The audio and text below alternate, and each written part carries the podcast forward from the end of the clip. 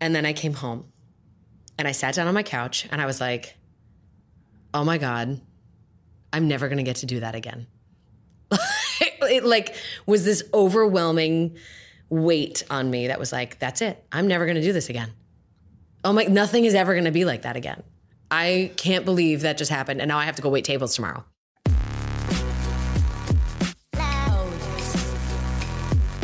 If you're a person who's heard the word no from a boss, an ex, a team that cut you, a job market that didn't want you, an accident or diagnosis that left you debilitated and depressed, or felt paralyzed by any setback that you just weren't willing to accept, this is the show for you because it'll teach you what my dad always taught me that failure is just opportunity in disguise. This is Matthew Del Negro, and you're listening to 10,000 No's. Welcome back to 10,000 No's and welcome back to our first new episode of 2020. I hope you enjoyed the previous three weeks where we reposted some interviews from the archives. If you haven't listened to those ones, especially Charlie Rocket and Jay Ferruggia, and you're looking to kickstart your new year, I highly suggest them. Both are quite transformative. Speaking of transformations, today's guest, Amanda Clayton, transforms herself every week to play Cathy Ryan on City on a Hill. Literally unrecognizable in the role, but I'll let you hear about that in the actual interview. This episode today, which we recorded last fall in a hotel room in Asbury Park, New Jersey, so forgive us if at any point you hear construction in the background, is raw. And what I mean is that Amanda really exposes the ins and outs of trudging through a career as an actor actor. If you're not in the entertainment business, I think you'll be entertained, potentially appalled at what we put ourselves through to make it in this business.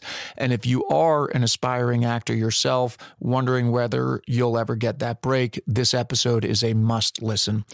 I'm going to spare you Amanda's bio and resume fully because we go through a lot of it and we'll leave links in the show notes if you want to see what else she's done. But the big ones to know are City on a Hill, where she absolutely crushes this role as the tough as nails wife of an armed car robber. She brings danger, motherly protection, grit, and Boston. She captures the attitude of Boston perfectly. The other one to know is that she was a series regular on Tyler Perry's series if loving you is wrong some crazy stories about the pace at which they worked on that show. In fact tons of crazy stories in this episode but rather than me tell you here she is amanda clayton. Actually i think it's it's a good thing to start with where we are right now. We're in asbury park new jersey. Yep. we got invited to this i put it in quotes celebrity golf tournament we were the quote celebrities. quote celebrities. And that is a whole thing that we will talk about, I think, in this conversation because it just plays into the 10,000 No's theme of like, you know, how do we define ourselves? How are we defined? What is our role? What is a role as actors, outside of acting, all of that kind of stuff. So we can kind of get into it. But yeah. First of all, thanks for sitting down with me. Of course, thanks for having me. Your this husband Kevin is uh, has been with us the whole time too, and we'll get him. He's got a great story that will. I'm not sure when because I worked with him on City on a Hill as, well. That's where we all met. Yeah, which is kind of crazy that I only met you guys like five, five months, ago, months or ago, or something. Yeah. Um, and after this weekend, uh, really the last couple days, just hanging with you guys, you're. Did we just become best friends? We uh, we became yes. best friends. so so I I want to get into City on a Hill eventually because you are so good. I want to tell what happened yesterday with those guys at the country club. uh, but before that, let's kind of go rewind all the way back to you growing up? Like, did you know you were going to do this as a kid? When did you get the acting bug? I told my mom when I was three years old. I don't remember this, but my mom does. And I remember having this notion. But I told my mother when I was three years old that I wanted to live inside the television. I remember watching. Had you just seen Poltergeist? I, I, I remember watching, and I don't remember what show it was. It was not Mr. Rogers, but something on that idea where there was uh, human people interacting with puppets or people in a suit or whatever. And I remember this one of the little puppets in this episode had lost something and was very, very sad. And by the end of the episode, they found it and gave it back to her, and she was so excited and happy. And it was the first time I was around three years old, and it was the first time I felt an overwhelming emotion of like happiness that made me want to cry. And I didn't understand it at that at all. I just knew that this feeling was like insane. And I knew that I felt that way for the people on the television. And I knew at, even then uh, that I wanted to do that. Wow. I wanted to make people feel that way. Wow. I know that that I knew that then now. Yeah. like I didn't I couldn't put all that together at 3, Yeah. but I remember vividly remember having that feeling, that notion, not understanding what was going on, but knowing like whoa, something crazy just happened to me and it was because I watched this story unfold and I was like that's what I wanted. I want to do that. Yeah. I want to make people feel this really crazy amazing feeling. And I apparently I told my mother that I wanted to live inside the television. So what's crazy about that is I've heard I've sat down with people who have said similar things. Like I said it when I was three or five or whatever. I had this feeling, and I go. I think of myself. I used to watch movies, and I'd watch. You know, Indiana Jones was the first. You know, Raiders of the Lost Ark was the first movie we got with our VCR. So I watched it over and over and over again, and like I wanted to be Indiana Jones. Um, and I just figured that that's kind of what everybody did when they watched a movie. I don't think I thought, oh, I'm going to be an actor. I didn't even know what an actor was, but I just really identified with whoever was on the screen. So I wonder when I'm sitting down with someone, did everybody have that as a kid, but we just kind of ended up following it later on, or did not everybody have that? You know, I, I and we'll never know the answer. I think really. everybody has it as a kid. I think everybody Yeah. or goes like want to be a football like player, or, or like you know a, ba- a pro baseball player. there's something that affects you, something that gets to you, but then you don't totally. You either miss the step where you put together what it was, or you grow up beyond that imaginative stage of you know playing Indiana Jones or whatever it is, and you're just kind of like, okay, that's done. I'm not going to do that anymore. And I think my parents hoped that that was going to happen. they were like, yeah. yeah, yeah, that's cute. Go do dance and go do this and go to modeling school and do whatever else and like get it out of your system, basically. And then when I was graduating high school and still saying this is what I wanted to do, So did you do it all through? Were you doing plays and all that stuff? didn't or have drama in high school. Okay, so Rhode Island. You grew up in Rhode Island. Rhode Island. Where in Rhode Island? Johnston. Johnston. Is that near Providence? Is near that- Providence. I was born in Providence. I lived in East Providence. I went to high school in Johnston. So that's where what was the gist of your childhood? Your mom was a teacher. My mom was a teacher. My dad was a trucker. Uh, we were the like all American. You know, I have two sisters, two younger sisters. We played softball, did cheerleading. My mom was like, we were going to golf lessons in our softball uniform to like go to the tournament. Right, it's like six o'clock golf lessons, like ten o'clock a.m. tournament that we had to drive like across town to go to get to, and it was just constant jumping all over the place. I was a cheerleader, but I was also an athlete. I was not the cheerleaders and athletes. I was doing both, uh, Yeah. like at all times. And my sisters and I were all in three different age ranges, and so my mom was like carting you was all, all. oh. I don't know. She must have been like three different people at some point because it, it was impossible. And coaching, and by both of my parents coached.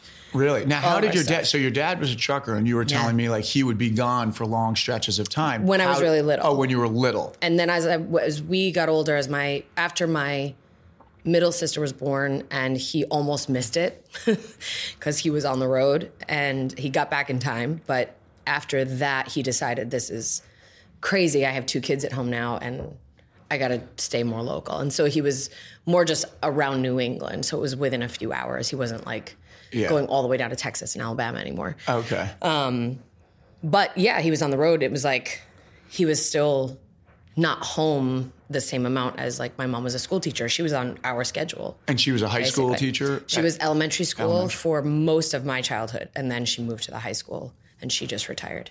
okay. So it was uh, it was great that she was a Phys a ed teacher. Phys ed. Okay, so, that- she so so she was hence she was coaching. She was an athlete herself, I was- guess. she was a gymnast, volleyball. Yeah. She did- Okay. She played on a baseball team when she was young. Like she tucked her hair under her hat and like pretended That's she was just awesome, to like especially back go and play baseball with the boys. Yeah. In like the and are your 60s, sisters athletes as well? My youngest sister is more of an athlete than my middle sister. My middle sister played like soccer and then she was a cheerleader and that was kind of her niche and then she she just sort of like did it because it was what everybody else was doing. Yeah. Where my youngest sister and I were the ones who my youngest sister's goal through high school was to be better at softball than I was. And she she accomplished it. She was way better than I was. But were you and I was pretty, pretty, good. Were you pretty? Did you play in college? Did you? I, I went to URI because I wanted to play softball for URI, and I had like trained um, in the the fall and stuff with some of the girls from URI when we transitioned from slow pitch to fast pitch in my town, and um, I went there wanting to play for URI, and as I got there, I realized as I was going into URI and, and looking at classes and looking at what I wanted to do, I realized that theater, if I really wanted to do theater, that was going to take up my. T- I couldn't be going to practices and traveling for games and doing theater and doing plays and, and auditioning for stuff and fully commit. It was like one or the other. Right. Okay. So when you you said you were doing sports all growing up, but when did you start doing? Were you, so you must have been doing plays in high school then. No. No. So okay. So so when did this come about? Where theater was like equal with sports? When I What ha- was there one particular thing that happened? it it was never equal. Um, I But, think but it, I mean, when did you come to the point where you're like, well, I can't do sports because I want to do theater and it's going to take the time? If if you had never done theater, I'm wondering like when did that become a thing? There was a weird, I'm kind of realizing this for the first time right now. There was a, a moment after, I forget which Olympics it was. Um, I mean, I was huge. I, softball was like my life growing up. I played year round, all star teams, traveled, all this stuff. And um, we were watching the Olympics one year. And I remember that. I remember reading a story. This was like gold medal Olympic team, and it was like, oh my God, that would be amazing. And how do I get there and all this stuff. And I remember seeing a story about how one of the girls from the Olympic team was like a doctor. She wasn't like, it was realizing sort of for the first time, I think it was a junior in high school, that um, these women weren't professional athletes. They are in every respect of a professional not athlete. paid. They're not paid like a professional athlete. They don't get to be like the Red Sox and just go play and travel and do their thing until they're, you know, 30 some 40 years old. They had, she had to have a full career on the side To support it. to support going to the Olympics. And we were going, we went up to Connecticut and watched these girls play and all this stuff. It was this like very tangible thing. It was like I've met some of them and took pictures with them. And I was like, but wait, that's not what they do for a living. And it just sort of opened my eyes to like, I could do this through college and really enjoy myself, but it's not something that is going to sustain. And I was going to have to do something else anyway. And it was kind of a, a really transitional moment, I think, in my brain. It was like, oh, it was coming to this realization of this sort of childhood dream of being able to Right. So now you had to go get Do something this my whole life. stable, like being an actor. like yeah like really stable dependable Totally career certain. It's a very Yeah, slow um, trajectory. becoming an actor was obviously Obviously, the safe choice. the safest choice So so you go at that point, and you're now you go to school. And now you're looking into the theater program, but you, it's, uh, did they even have a theater program? they did. i was at URI for my the first two years of college. University of Rhode. Island for anybody outside of Rhode Island. Um, and I was going there anyway um, and it I was going and my mother in her not understanding anything about you know drama acting theater anything like that or, or the projection of that career other than the fact that it's terrifying and why would you let your child do this? She said well why don't you just go in as undecided? Just go in as undecided maybe do communications get your degree. It's still something that you can be you know sort of in front of a camera or you can be that you know sort of center of attention in a certain way and it's i was like mom that's not what it's about that's not what i'm trying to do and it was trying to get her to understand that. But eventually, I relented. And I was like, okay, I'll do undecided. Like undecided what was for it my about though year. for you? Because I'm inter- I know what it is for me. What what was it for you? Like why you became an actor? Because it's not, uh, you know, contrary to what people that don't do this may think. I think for most of the actors I know, it has nothing to do with like wanting to be famous. It has to do with something very far from. What was it for you? there was that thing about about affecting people was the really like the truest purest form of it like that three-year-old mentality of like this is awesome i want to do this to somebody like i want somebody to be affected in this way i want so to make i want everybody to feel this this incredible feeling this so happy i could cry for your sake like not even for myself. It's like for you that that feeling was so overwhelming that it that was my initial like purest purest form of why I wanted to do why I wanted to live inside the television quote unquote. And when I got older so in high school we didn't have drama but I did my uh, senior year English teacher gave us an assignment to perform we had to do something. We had to write a poem. We had to do something artistic. Write a poem write a song. We could like sit at home and record a song and just bring it in and like we had to do something that spoke to who we are as individuals and something that we had covered somewhere along the year. This was sort of our like final Um, Great assignment. not a final exam but it was like a Great assignment. it was like make us come out of our shell a little bit and really like how did this year of learning all these like all of this english literature affect you basically so i did i decided and i don't know why because i was so shy as far as putting myself out there in front of anybody. I was an athlete and a cheerleader, and I had tons of friends, and it was a wonderful experience in high school. But I was so reserved and so embarrassed to like put myself out there in front of anybody. Didn't want to be the center of attention in so many ways. And I decided I was going to do a monologue from St. Joan. And I I got my entire class when it was my turn. This was over like a week of presenting all these projects. And when it was my day to go, I was like, okay, and told my class we all had to go to the auditorium, which I can't, like, looking back, I'm like, I can't believe that my little, like, tiny little shy self was like willing to tell this entire class of people to, like, come to the, down to the auditorium. And I, put on I think like a full like white linen wardrobe or something. I forget. I like literally I changed my clothes. I was I didn't even just stand up there and like whatever I was wearing. And I stood in front of my entire class on the stage of our auditorium and did this monologue. And then we went back upstairs. Well, that. hold on, slow down.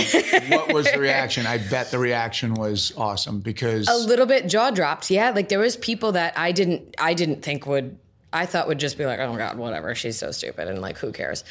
That were like, whoa, I didn't know you wanted to do that. Like I didn't know that that was like that was cool. How did you remember all those lines? Like how did you remember that whole monologue? And I was like, oh, that people, oh okay. And my teacher said it was great. And she was like, I'm impressed. Like, this is really wonderful. And then when I, this will go into what we're going to talk about later. When it came time, then we had to grade ourselves, which I didn't know at the time. By the end of the week, she said, okay, now everybody has to grade themselves out of 100. And I gave myself a 90, I think. I may have even given myself an 85 yeah, and it was because I chose something that was to I, I guess to my mind it wasn't outside of the box enough for me because it was still something that I enjoyed or it wasn't like trying to write poetry which I was terrible at or Right. write, writing a song and singing which I was terrified and still am to do it was like oh I'll do a monologue and I took like to me at the time I took the easy way out yeah. so I gave myself, I think it was a 90. I took like 10 points off of my own score. And she was like, okay, fair enough. And that's what she gave me. Right. she wasn't like, no, that was great. And I like shortchanged myself a little bit for what I did because it really thinking back on it, I'm like, I can't believe that that version of Amanda did that. Yeah. But that feeling of getting up there in front of everybody and accomplishing that and getting through it, but it wasn't being center of attention and it wasn't um, it wasn't there wasn't a self-serving thing about it. It was it really was I got very emotionally connected to the character of Joan of Arc in in studying those lines. And Why do you think now you picked Joan of Arc? What do you think it was? I think there was this really I, I loved the story. We had studied the story loosely uh, earlier in the year, and it's why I was like, and in the time in the time we didn't like study the whole thing, and we just studied like excerpts from it. And I loved the story. I loved the idea of this like 16 year old girl who just was like no felt so strongly about something, whether she heard heard voices from God or whatever it was, felt so strongly about something that she led this army into battle at 16 was so like wait what i'm 16 this is crazy i'm like i can't imagine and it was I, I found myself really enthralled with the story, the true story of Yeah. her. And then as I was reading through a monologue book, I came across this monologue for, and I was like, oh, this is from St. Joan. And I love that character. And I wasn't super familiar with that style of writing and that style of speech and all this stuff, but it was like, it just spoke to me in some strange, like really it's, emotionally it's actually connected really cool way. to hear that because I'm thinking of like Cathy Ryan, your character on City on a Hill. In some little way, you could look at parallels to her and Joan of Arc. Like she she is leading. Like Yeah. she's really the. It's in a that- way, she's the leader of the household more than Frankie Ryan. Well, they're kind of combo, but she she's They like- are, but her gut instincts Yeah. are way harder Yeah, work. she's she's really Yeah. like so that's that's cool for me to hear. Yeah. Um I, I love this and and I won't go into mine but but my I had a similar path from sports into acting and a similar experience like that in college.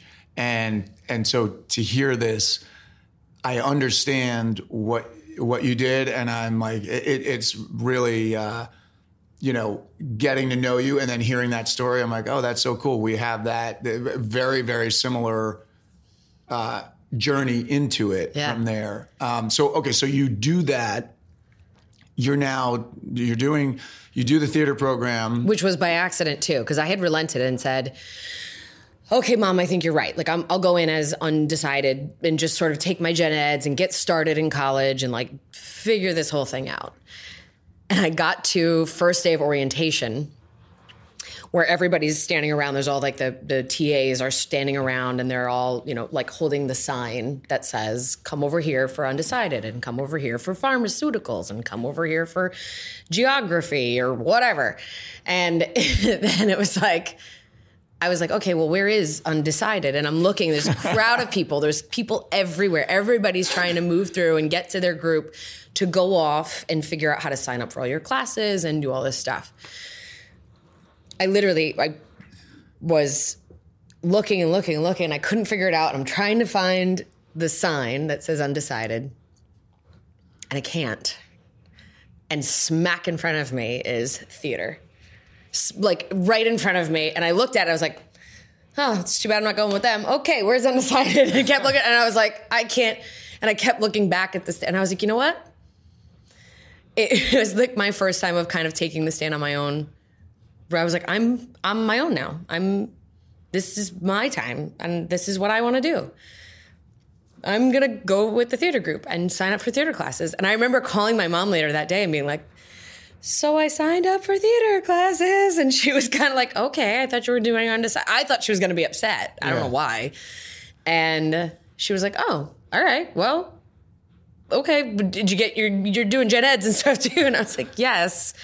And that was sort of how I, I just kind of fell into like, no, this is what I'm going to do. So I'm cool. going like to do dream. theater I mean, it really, it's and like, it, it sort like of happened by accident. Like it was just if they hadn't been right in front of me, I don't know if I would have had the courage to seek it out. Yeah. It was they were literally right in front of where I was That- standing. To me, that sounds like a dream. It's like you're in the dream. Like it sounds like you just described a dream, and like the theater thing is right in front of me. You can't avoid it. You go there, and boom. It just and sometimes that's that's the way it works out. Like Yeah. things kind of present themselves, and then you take a leap. And you have to have the courage to go after it. yeah. So you did that. Did you like that program, or was it? I did. I I did. For the first two years I did. They um the URI program was really fun. Um I do I still there's stuff that I learned my freshman sophomore year of college that I apply to my work today that I call back to that I I definitely like struck chords with me and it's stuff that I it's my foundation now, you know. And I'm so glad that I started on the theater end of things. Yeah. Um after my sophomore year, just before college, the summer before, I had gone to this like New York want to be an actor convention crazy thing. And uh, it was called IMTA. There's a bunch of people who like there's one in they do one in New York and they do one in Los Angeles and it's this like pay us a whole bunch of money and come be an actor and get discovered like that's like the big thing and I had that's a whole nother story. I had I had heard about it on the radio and I was like, oh my God, I want to go do this thing. And my mom was like, I don't know about this. And we drove up to Worcester, Massachusetts, and we went to this like presentation about it, and it was gonna cost like a bunch of money. And I told my parents, I don't want a car. Don't buy me a car. I was 16. I said, Don't buy me a car. Pay for me to go to this thing. I'm like, we'll call it even. And they were like, okay, if that's really what you want, then that's what we'll do. And I went. I went the summer after I graduated high school, and my mom and my grandmother were there with me, and they it was like eight days in New York City, and they were like, "What are we doing here?" Like walking around, it was like models and all these kids with like headshots and all this. I had headshots that I had had done, but I didn't know. None of us knew what we were doing. None of us. Yeah. P.S. Neither still- did those people. They neither were, did were they. Well, there was some that Yeah, did. There yeah. some that were like trained and ready to No, be saying, yeah. discovered. Right. And but yeah, no, they neither did they. and they uh so we're just like wandering around this hotel in New York and doing these like here do these do this commercial audition for us and do this and do that and all these different little competitions and stuff. And by the end of it, it was this massive, you know, awards presentation. And I had come in out of there was like 650 girls in my like age category. And I came in like first runner up for like t- overall talent of the year or something. Whatever that meant, because nothing came of it. Nothing at all came of that event, other than the fact that my mother and my grandmother were like, Oh. oh, oh, she, you can do this. Because the funny part was, too, I was just wandering around the hotel with them. They never saw me do anything. Right. They weren't in the room when I was actually performing or, or auditioning or doing any of these things. They never saw a lick of it. But then they saw me on stage at the end getting this award and they were like, wait, what? Like, she just, wa- like, she's in second place to this other, like, one other person? And timeline wise, this is before the moment where you went to college and Yeah. had the undecided thing. Okay, so when Yeah. you saw that theater thing, you had this under your belt. I did. yeah. So I had the confidence to just Yeah. go, to well, go into it and saying. just like be like, maybe I you can. didn't get anything from this, but what you got was the confidence of like, oh, I could do this. It's not completely in my own head. Like somebody outside of me, even if it's a terrible program, there are a bunch of people. Somehow I was near the top. Right. Almost on top. Right. So okay. And so there was a sense of like, oh, okay, this is something that I'm capable of doing. And then I, I, but while I was there, I had auditioned for a summer program for a school called, at the time, called the School for Film and Television, which was in New York. And they were an on camera acting conservatory that did a summer program, uh, or you could do the two year full conservatory program. Non degree granting, they were just a just come Yeah. learn acting from us. And after my sophomore year at URI, I said to my parents, I was like, I'm I'm barely passing, like C's in all of my gen ed classes. Just because you didn't care. I didn't. I, I just didn't care enough. And it wasn't about it wasn't about just not acting. It was all of my theater classes, including like stage management and uh, scene study and all of these different things, script analysis, and all of these other um, classes that had nothing to do with acting specifically. I was I had A plus. I was like a 4.0 grade average if you just took that. Yeah. But then when you added in my like math and nutrition and whatever else I was taking at the time, it was I was barely getting by. And I it was like mom this is finally had to sit them down and just say like this is what i want to do this is this is what i want and this is what i can do and i don't want to waste my time and your money because they were paying me to go to school Yeah.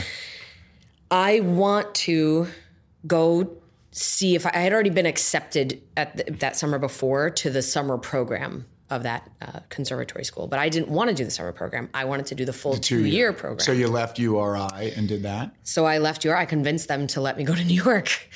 And How old are you at this point? 19? 19 You go down to the city by yourself?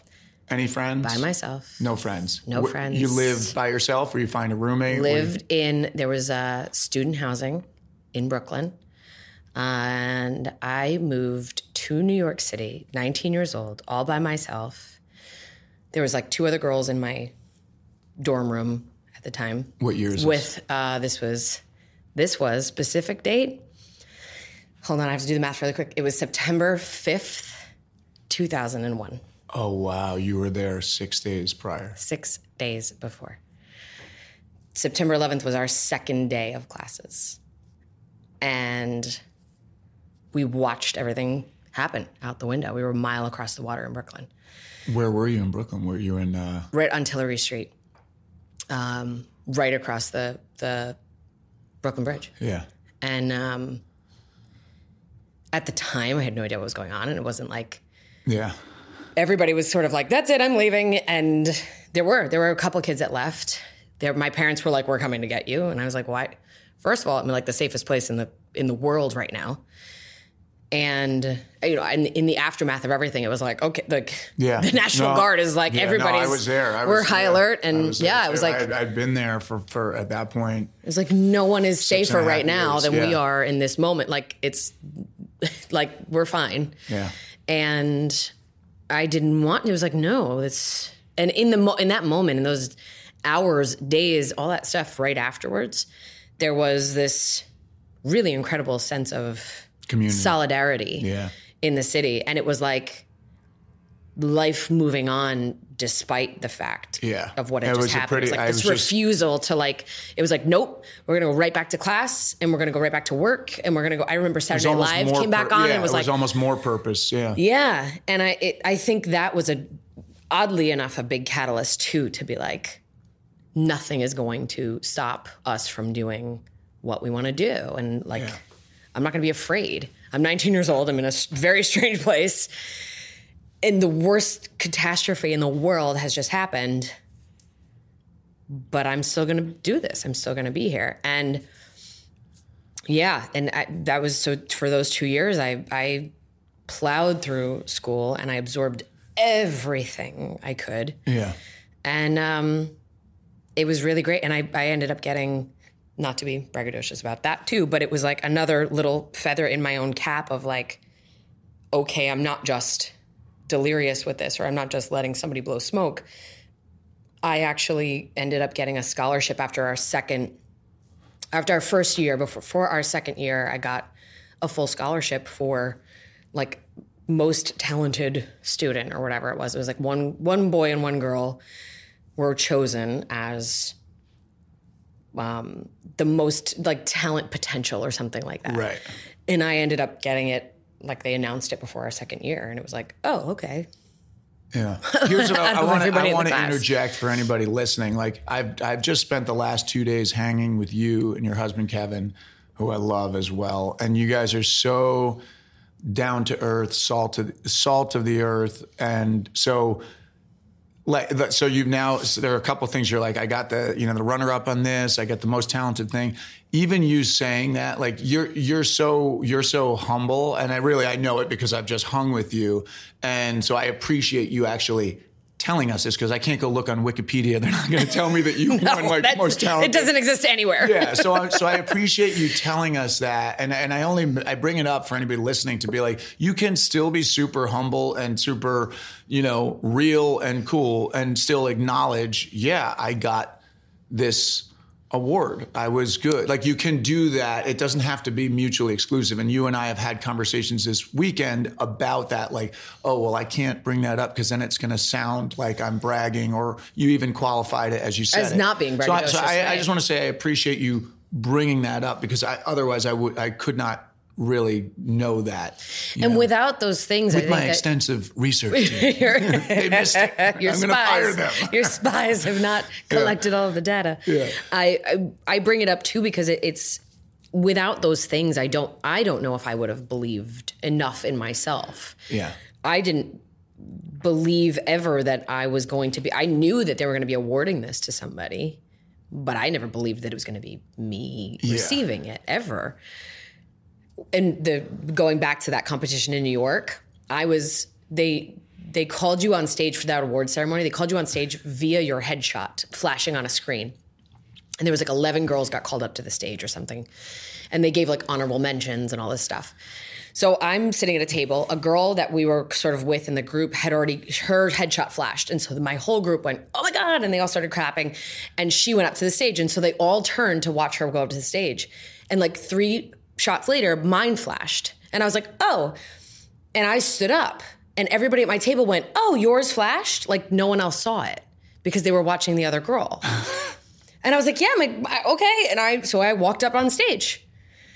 And then I'm standing there and they passed out all the honorable mentions, which is what I was assuming going up there that I was gonna. Like, oh, that's cute. I'm Oh, gonna get the little honorable worried that mention. it didn't really flash? they passed up all of the honorable mentions, and I'm still standing there, and there's like three girls left, and I was like, oh my god, or there was four girls left, whatever it was, and I was like, oh my god, I I'm not supposed to be here. Like there was this immediate sense of like, no one else saw my picture.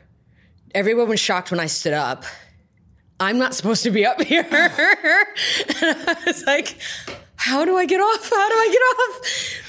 And then I ended up getting first runner up, but I I literally was almost in tears. I was like so embarrassed. I'm like the, that feeling is like so can- so can- deep ingrained in me No, I right can- now. I like can see it in you right now as you're telling me the story. I was so embarrassed. And I really genuinely thought I had made a giant mistake. And, and I remember getting up on the stage. I remember standing on the stage, looking down the thing, being like, okay, this is exciting. And I looked down at the table of like the director of our group of people that was there together, and she went, oh, like she looked up and went, "Oh!" And I was like, "She doesn't know I'm supposed to be up here." Oh my god! I was like, "No one knows. no one thinks I'm supposed to be up here." and it, and then it turned out I came in like second place, and I, I never thought that of of But that's- myself. yeah. I was like, "Oh, okay, I'll play along," but then I was like, "Oh no, this is not good." And I think without those accolades in some way. I think we all, as actors in general, I think we always need that. We always need that, like, hey, you're doing great. yeah. And because we're so we're so wrapped up, and I don't think it's it's a selfish thing either, or like a center of attention thing. I think it's more that we get so we are so internalized and we're so wrapped up in in our work and what we're trying to like trying to get out. It's like when somebody says to you like, "Why are you mad?" And you're like, "I'm not mad." And they're like, "Well, why that why are you making that face?" You're like, "I didn't realize I was making a face." It's it's in that same vein of like was I making the face okay? Like am I am yeah. I can you can you tell how I'm feeling right now? Is Yeah. it is it coming out the right way? And I think we always need that sort of like that was great. You're doing good. And there's there has to be. Yeah. Because we're trying so hard and we're so like this raw open nerve of work and and and emotions and and everything and being so vulnerable that without it, without that just even a simple like you're doing great, we can crumble. Yeah.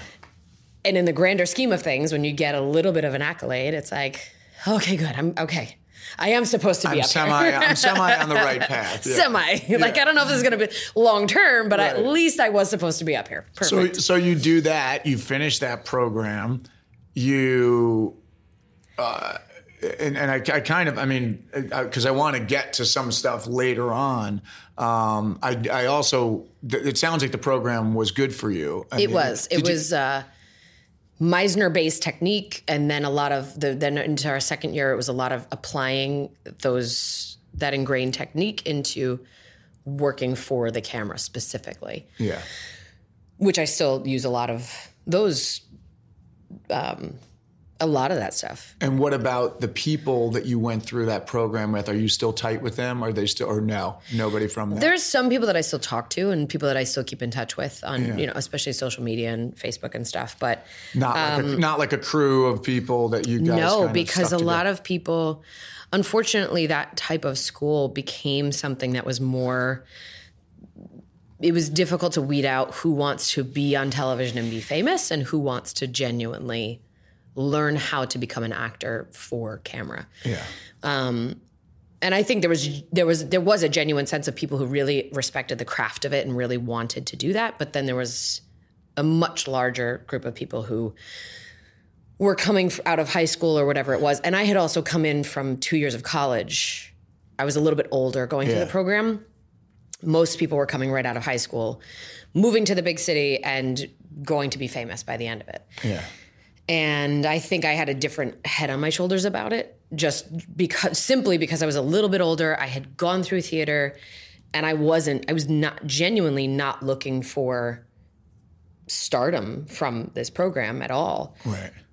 I was looking for Craft, technique. I was craft, looking yeah. for craft. I was looking to learn how to apply everything I had learned about theater in those two years to how do I do it for camera? Because I also knew going through a theater program that theater wasn't going to sustain an income and a life long term either. There was Right. like, you at least have to go and learn how to like audition for a commercial. Right. Like at least. so so how first of all uh there are just ingrained because I know this business and I know the ins and outs of day to day. There, it's filled with no's. So uh, you know, it's called ten thousand no's, and sometimes I get to the end of these interviews and I'm like, I didn't really ask about the no's. You know, Or So you're like, I- "You've had I. I know and I assume, but listeners may that are not actors may not know this that it, that's fraught with no's and fraught with defeats along the way. But were there anything? You know, were there any moments? Like uh, you know maybe just after getting out of school. It sounds like school went well but like were, were there moments w- where you were really hit knocked down things that you thought like oh you, you know just gut wrenching kind of like did you did you work uh, did you get paid to act for a while did was it immediately after school or was it a long how if you had to no.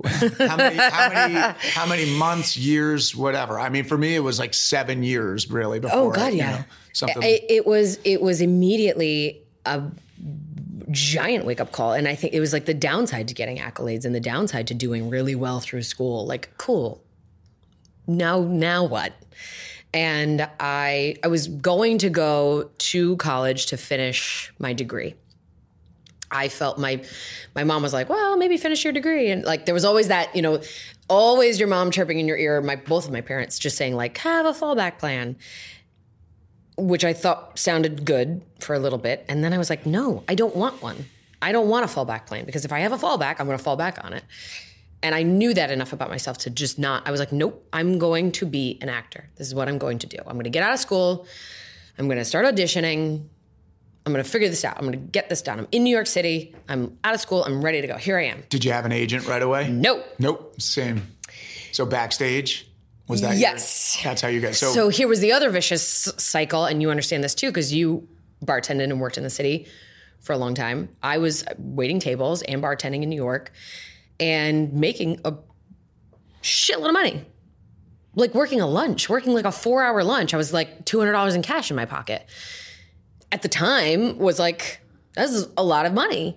we don't have to go into it, but where were you working? I'm just curious. I worked I worked at Outback Steakhouse. I opened the first Outback Steakhouse in Manhattan. And then I, I worked opened the first California pizza kitchen in Manhattan. and then I worked for the Bryant Park Grill. Oh yeah, a great spot. Okay. Great spot. I love it there. And we don't have to go through the whole accolades of your restaurant tour business, but I'm just curious. And, And I and I then I worked for a place called Sapa and uh, followed that chef. Her name was Patricia Yeo. I followed her over to her. The other place was the Monkey Bar, and I worked there for a little while too. okay. so sorry, I took you off track. So I was working at really great spots though in the city, and I was making a lot of money um, just waiting tables, and it was it was easy. I was good at waiting tables and it was something I could control. And it was something that by the end of a shift, I had a handful of cash. And it was like, okay, I feel great. Validation. and so looking through backstage and doing all this stuff, I was like, oh, okay, cattle call audition, cattle call audition, cattle call audition, like all these different things that was like, I can go audition for this and take uh, take my shift off, like trade it out with somebody, whatever it is, lose a shift, lose two hundred dollars, Right. To go audition for something that I'm probably not going to get. This was how I philosophized it on my own head. I'm with you, sister. Like- and even if I do get it, I'm going to get paid $200 for like a week's worth of work. I, yeah, I've tried to explain that. Bartending, I would make 400 bucks a night cash. Cash, right? easy. I would go do. I, I mean, and it wasn't. And most of the theater I did was free black box theater. I wasn't getting Right. paid anything. But the few times when I did uh, off Broadway, legitimate off Broadway theater, I think the equity pay was was. Uh, two hundred and forty-two dollars a week or something. So you're giving up four hundred bucks a night, and you have three or four of those shifts to go to go do two hundred bucks a week. But you have to, and that's what But you, you can't work. You have to You prioritize. can't work otherwise- while you do the thing. And Yeah, like, yeah, I couldn't not, I couldn't prioritize. I couldn't separate those things. It was like, pay my rent, pay my bills, eat some food, or do this thing that I came here to do. yeah. and I didn't know how to sort that out. And I didn't. And I think the the accolades had come. Not that they went to my head, but I think I sort of expected a different outcome. Graduating school, I think I sort of it was like, okay, here I am. Yeah. No, no one, anybody, nothing. Oh, maybe okay. Let me get new headshots or something. I don't know. Like what what what else do I need to do? I had no idea, no idea whatsoever how to run my own business of being an actor. I had no idea how to like promote myself, how to how to do I knew how to do a mailing. Fine. Explain so that because put- I've I've talked about it. You know, in like I had somebody interview me here, and I kind of talked about the backstage thing. I want you to explain it to listeners because I don't think anybody realizes it. Explain what I'm saying when I say backstage. Backstage is a magazine. Backstage now, magazine, it's a- but now it's a newspaper. But now it's a website. I got you know. It's just I don't know if they still have the physical.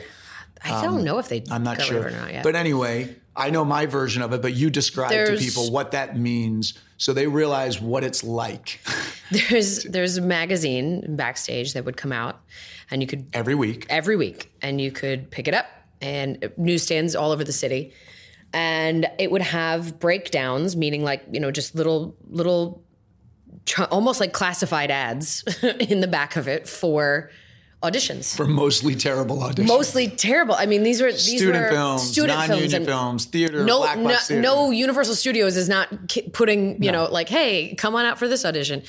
Um, it was all, you know, we might pay you or no pay, all these things. It was wonderful when the website came out because you could actually like filter through everything. You could actually say, no, no, no, I'm I not was doing the no it by the time the website came out. It was like, don't show me the no paid ones and don't show me this and, and whatever else. But yeah, non union stuff. Um, it- for women too, for girls at the time, it was just like, you know, some nudity required or like it's like you're not going to pay me i don't even know what, what who you are or what you're going to do with this and it was just such a weird It's actually potentially through. so scary. If I were thinking of my daughter doing this, I'm like, it's like, crazy. come to our yeah, apartment and audition for this thing, the, right. You know, like in Nothing was, like, Heights to do this. Yeah, it was totally crazy. it was just think you could about it. pay to put up your ad in backstage and have people come audition for your your little film or whatever you wanted to do and it's look i I don't want to downplay backstage it's really still a wonderful resource Oh, it was. The, that's the whole way is I got my still, start. yeah it's P.S. how most people do Yeah, for me, I mean, when it was like I got a movie in Boston, it was non-union when I got it, and then they got Frank Vincent. It turned union. It ended up going to film festivals. It was written up in Variety. That was a big break for me. That came from something that From backstage. Yeah, because you had to do it. That was your only option. At, for me, at least, it was the only option. I- Without I an couldn't get an agent. agent. I couldn't get it. You know. or a manager or anybody else trying to to pitch you for auditions for legitimate auditions for television or whatever Right. else yeah there's there's no other option um, it's the, the only and the best option there was one other one i forget what it was called at the time and it that kind of phased out there was another option years ago but anyway um, and in fact even after I moved to Los, we're kind of skipping ahead, but I moved Yeah, to no, no, Los Angeles and yeah. I moved to LA. I, I did get an agent. I started booking work.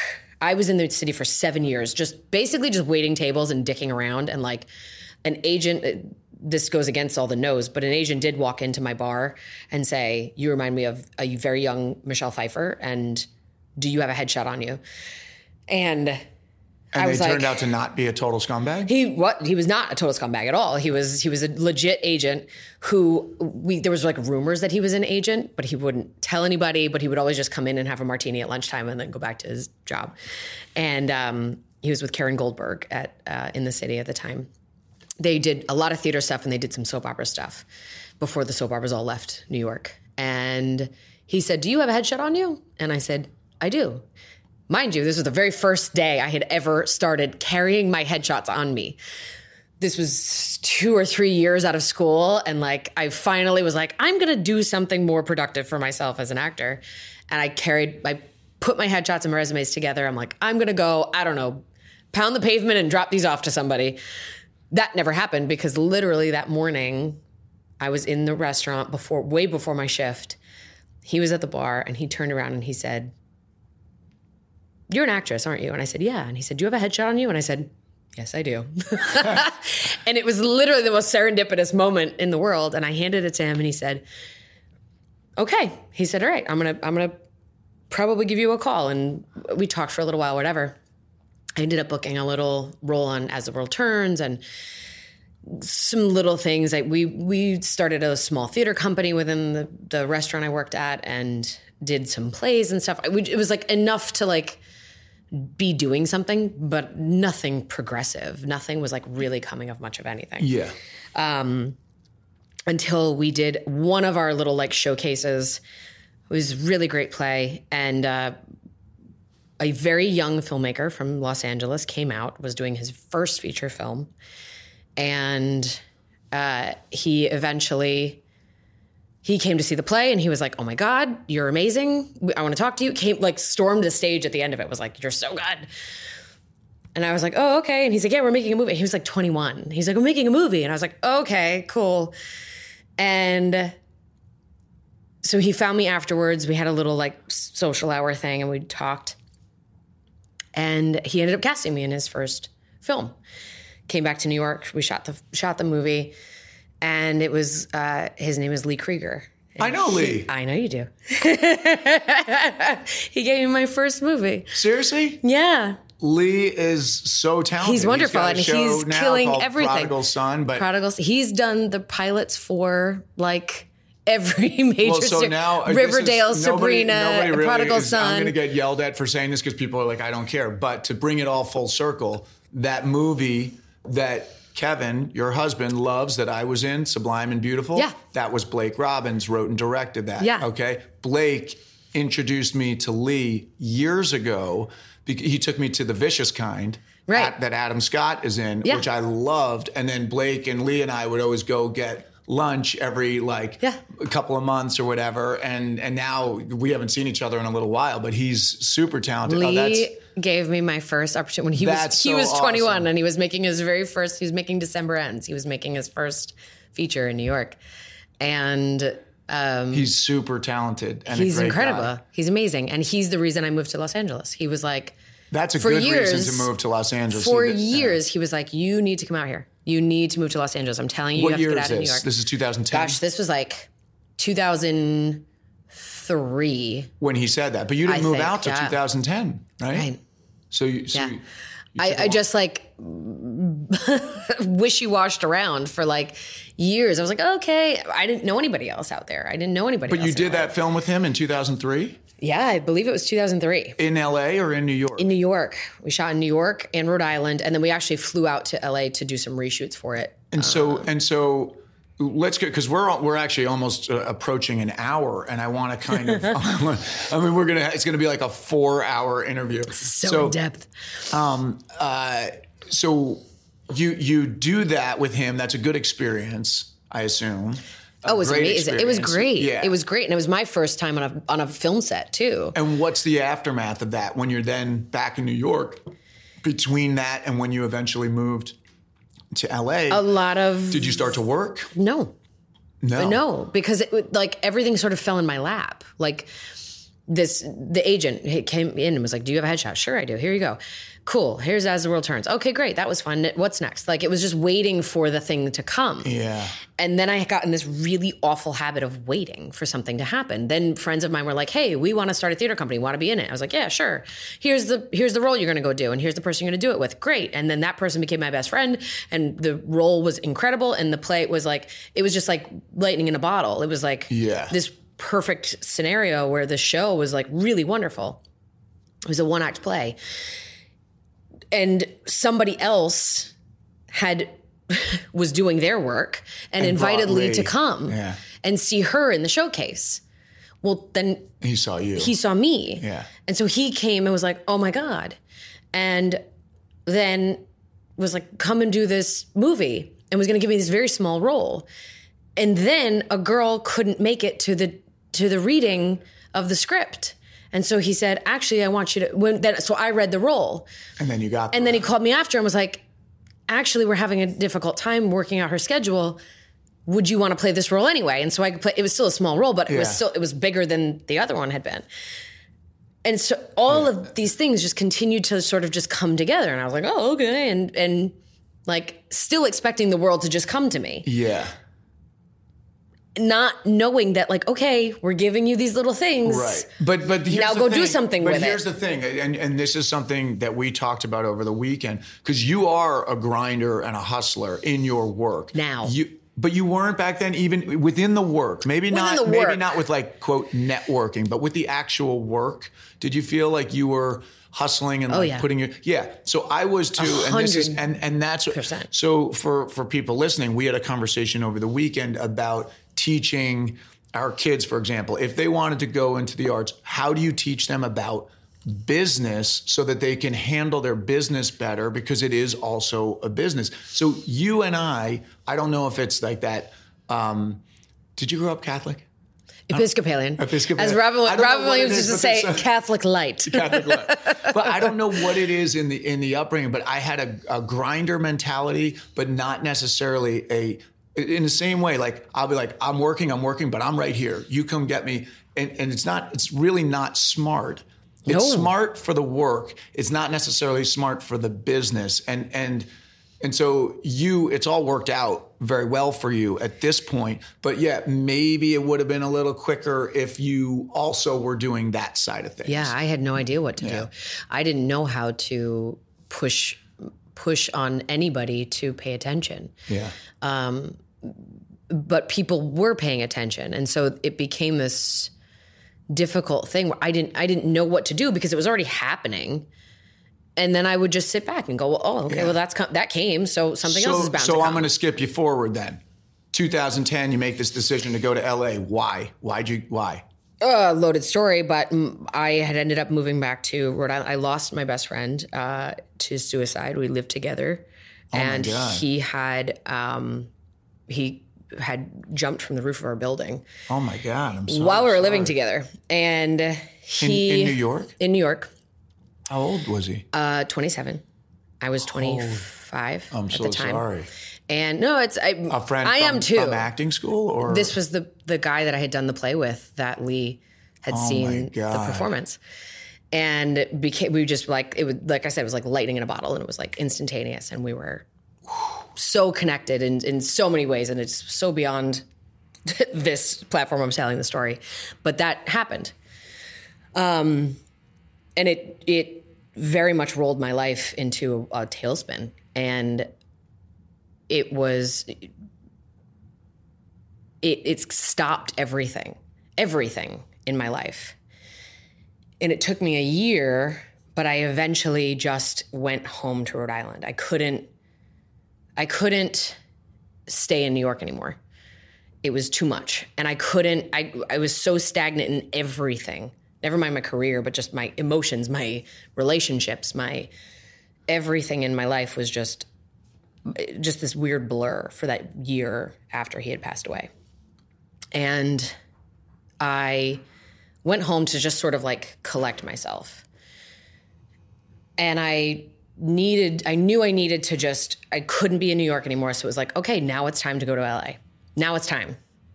but I don't have the money to get there. I don't have the means to get there. I don't know anybody there. I don't know what I'm doing.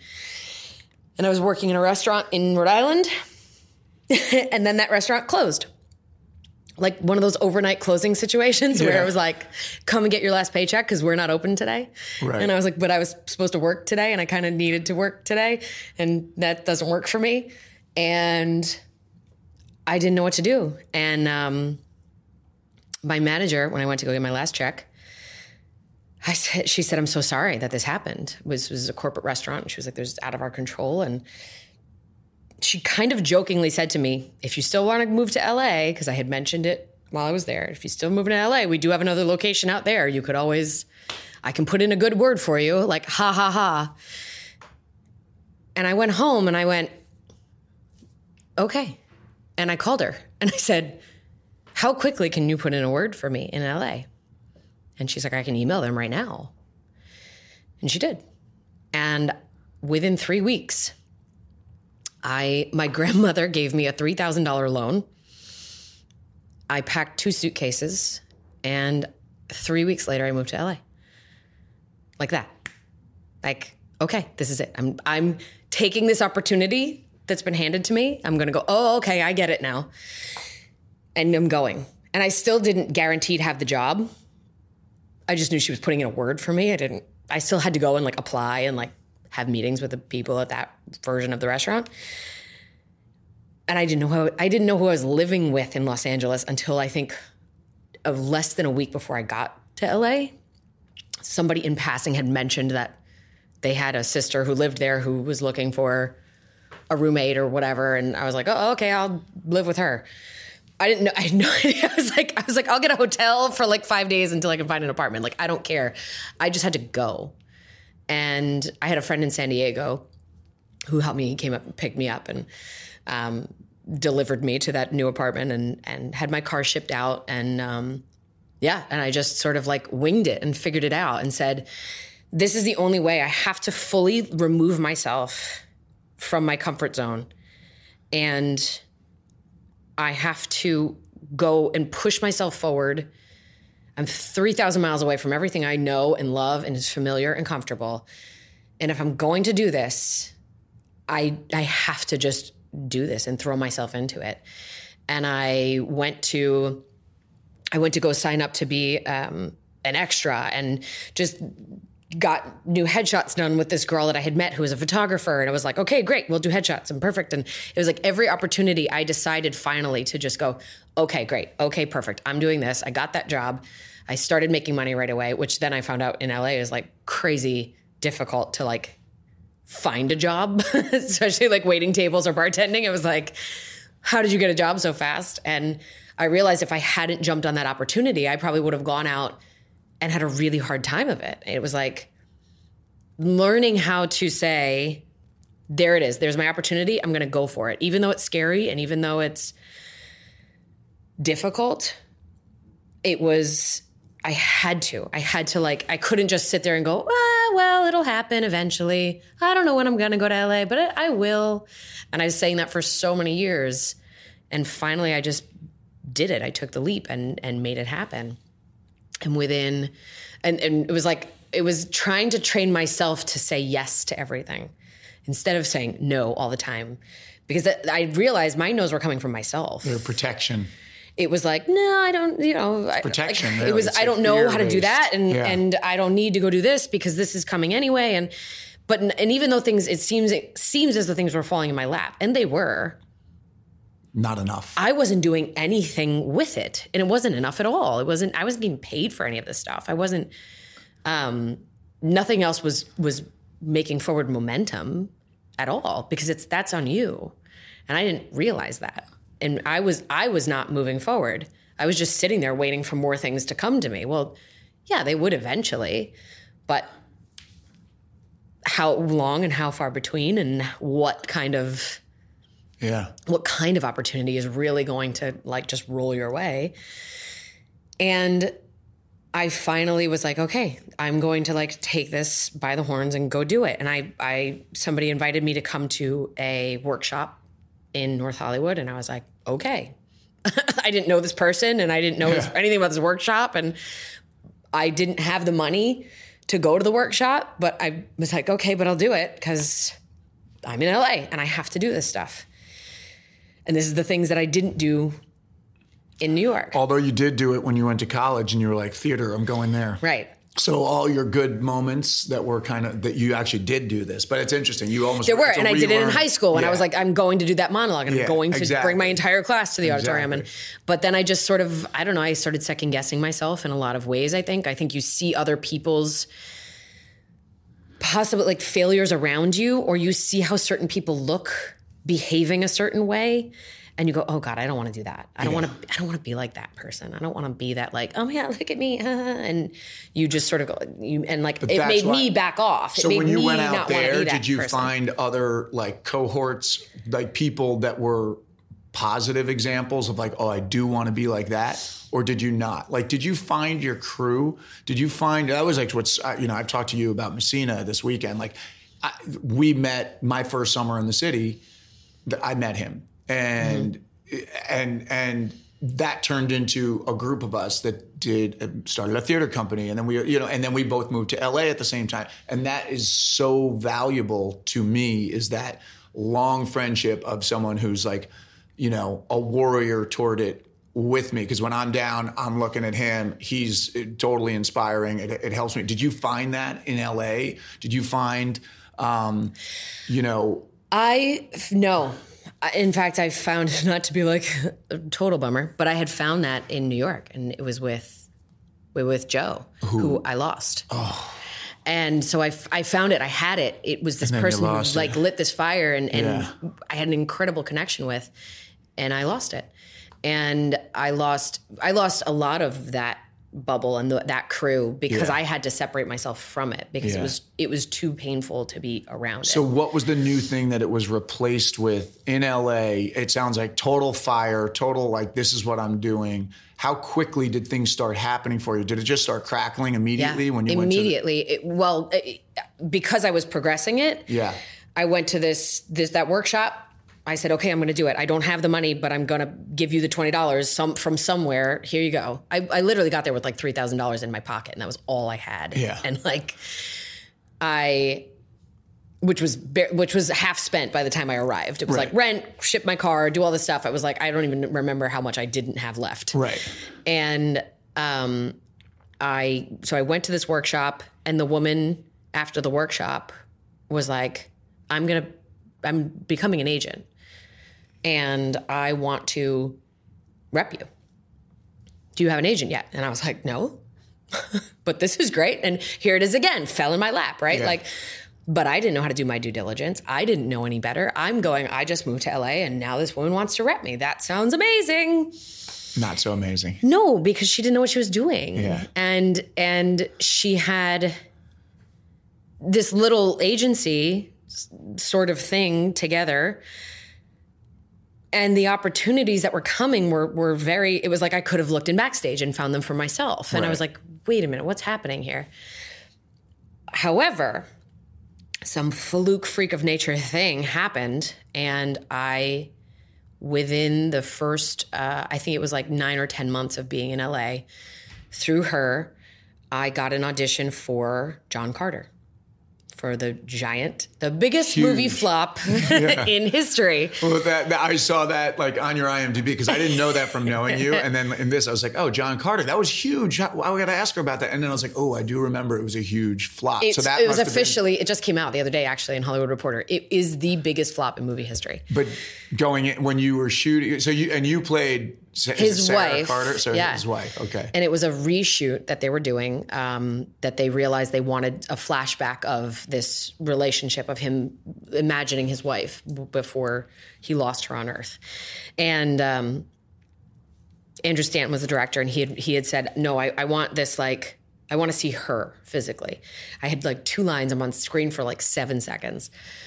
but i for somehow some way she got this audition for me and i think it was more of like a a bit of an open call and they were looking for something very specific because they had shot something with a girl in the UK it didn't work. No, that she was like she was like a body on the ground Yeah. no, no spoiler alert. and she was like blonde. So they just kind of needed the specific thing to sort of match that. So they were looking, they were like blanket blanketing Los Angeles to find this person.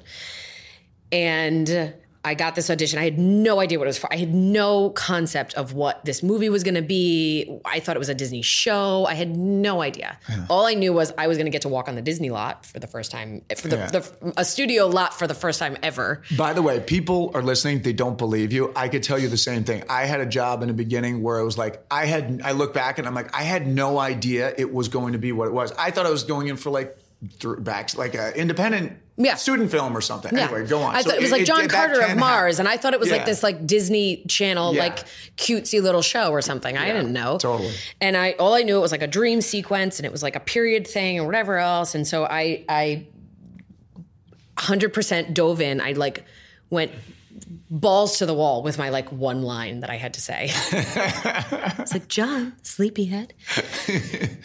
and I I analyzed it. I was like, it's a dream sequence, so I'm going to talk dreamy, and I'm going to do all these things that I'd like this just whole thing. And I I did all of my work. I knew who I was talking to, like all of your all of your like moments before and all these things for like one line. It yeah. was like too much work to do, but it worked. And I ended up booking it. And um, I remember at the time she was like, Amanda, this is going to change everything. Yeah. She literally said this to me over the phone when I booked the role. She was like, Oh my God, do you remember? And I forgot about the audition. I had forgotten about it because it had been like a month or something that I had auditioned. And I forgot about it. She called me up. She said, They want you for it. And I said, or I was pinned for it, which is like the worst yeah. thing you can hear as an actor. That means that they they really want you. But but they're not necessarily going to cast you. Yeah.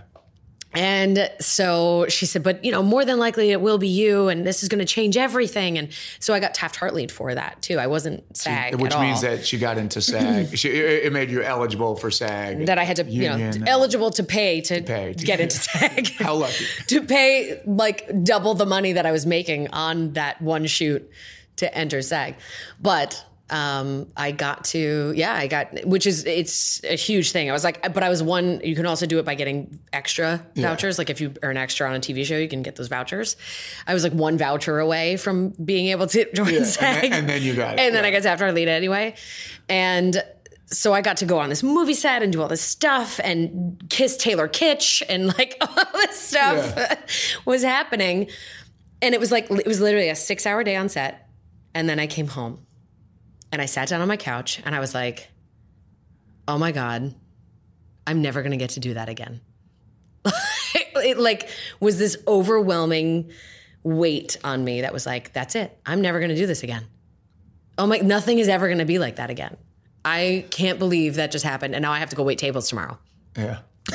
and it was, and it didn't change anything.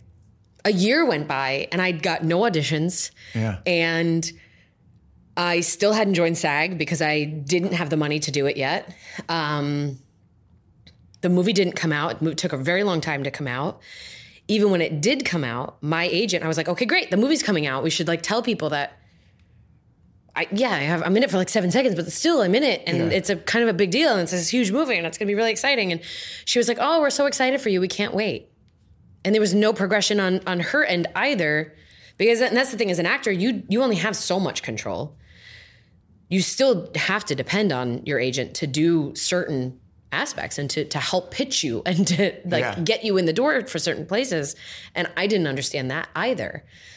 And i that her, the lack of her reach or the lack of of her connections affected what i was able to do or not do. Right. And i was like okay but but you're going to do this for me right? And it was like she was just like great we're excited for you. And, and that was it, that was it and then I found out she ended up she ended up just sort of dumping the agency to like an assistant agent and she moved away and it was like okay this is that that was when I finally was like this is not what I wanted it to be.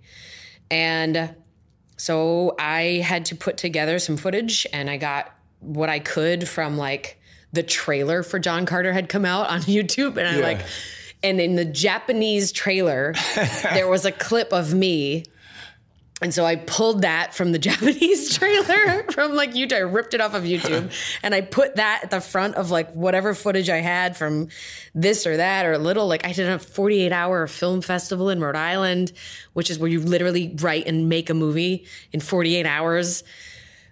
That I was like, I'll do this thing. And I, I, it was like crappy footage, but I had that. And I was like, just whatever I had, I like shoved it all together and I made this reel of my work which was nothing at the time.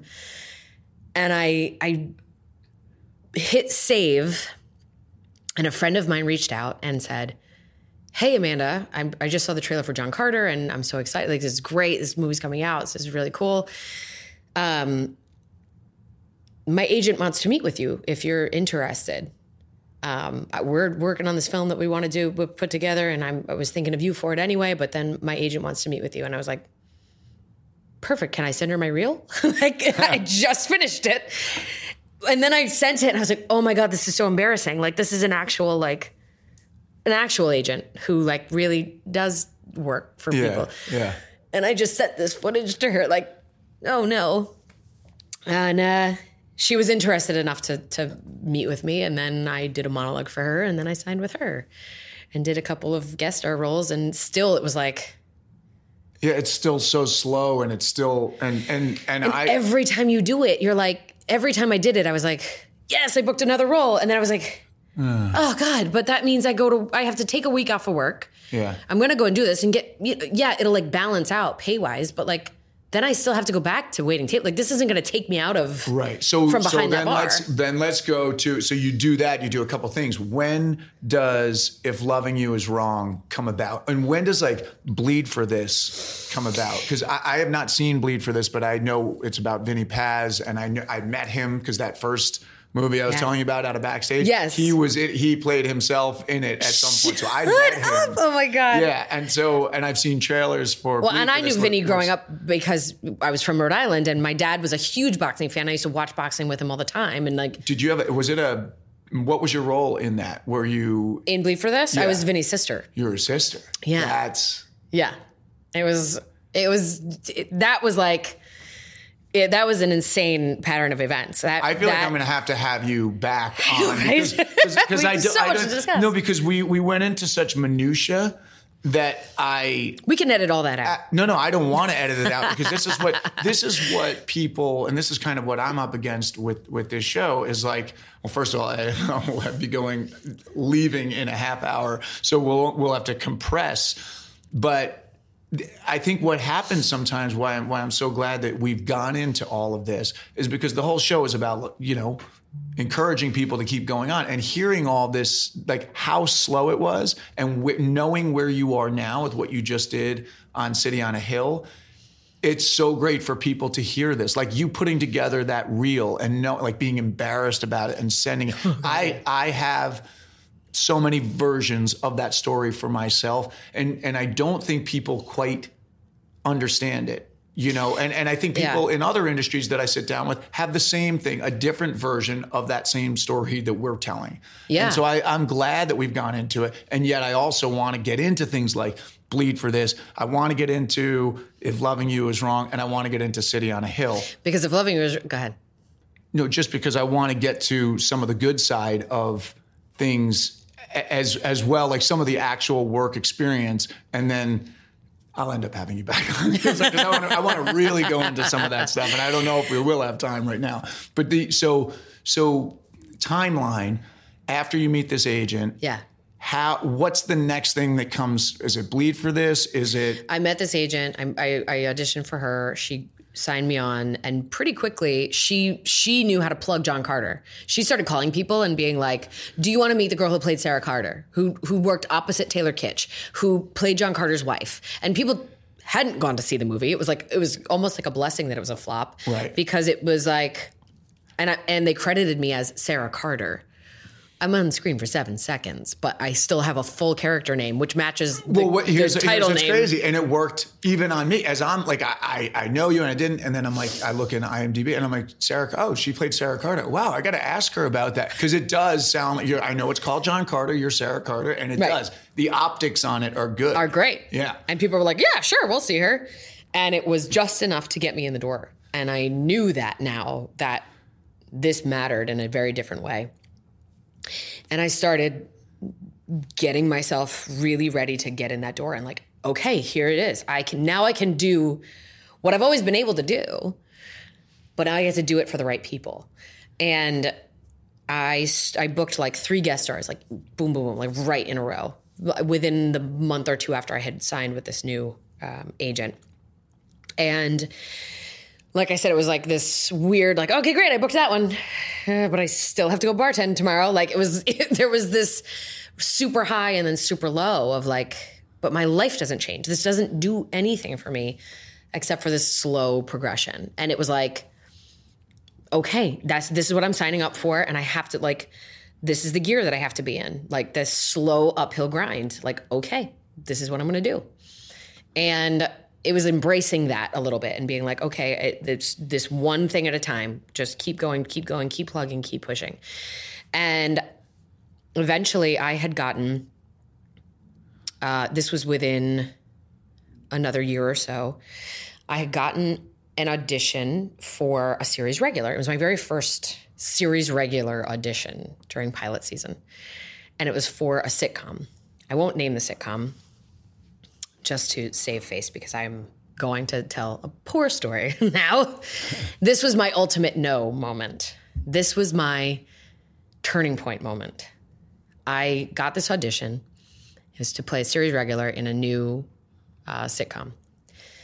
And I was so excited. And I was working uh, at Mastro's Steakhouse in Beverly Hills until incredibly late at night. And I came home and it was like midnight, one o'clock in the morning. I had the audition the next day.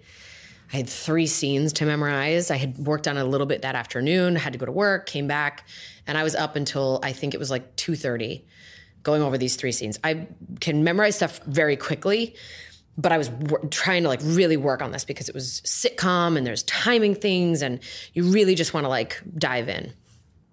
2.30 in the morning, I was up until I had to work again the next day. I had to work at like six o'clock and my audition was at like 4.30 and I knew I was going to have to like rush all the way across Hollywood, rush all the way back, get changed, go to work. Like it was going to be a madhouse, but I was going to get this done. And I knew I had the morning to get ready and all this stuff. Show up to the audition I sat down. I was the only person in the office to audition. There was a bunch of people. The office was full of people moving around doing their thing. There was no sign-in sheet, nowhere. There was no other people there. There was a couch to sit down on. And there was a sign for the audition. So I knew I was in the right spot and I knew like, okay, this is where I'm supposed to be and I know I'm it's the right time. So I sat down and no one acknowledged me. No one even looked up from a desk somebody had walked out of a room or walked into another room. No one was like, oh, hi, we'll be right with you. Nothing at all. Okay, no big deal. I'm just in my head and doing my lines and whatever else. And I go, I'm, I'm looking around a little bit. Finally, I had been there for probably close to 15 minutes. And the woman came out of the room where the um, camera was, we were going to record it. And she said, Hey, okay, we're almost ready. Uh, give me two more minutes. She didn't say my name, she didn't say anything. Okay. So she comes back out. She says, Okay, I'm so sorry about that. Come on in. Okay. So I go in the room. I stand on the mark in front of the wall, in front of the camera. She goes behind the camera and she says, Okay, great. She's barely looking at me. And she's, Okay, great. She picks up her uh, papers to do her own, to read with me, read the lines back and forth with me. She says, Yeah, we're going to do uh, good news. It's pick your scene day. She's like, pick whichever one of the three scenes you want to do. I was like, are you kidding me? this was like eight pages of three different scenes that I stayed up until 2.30 in the morning to memorize.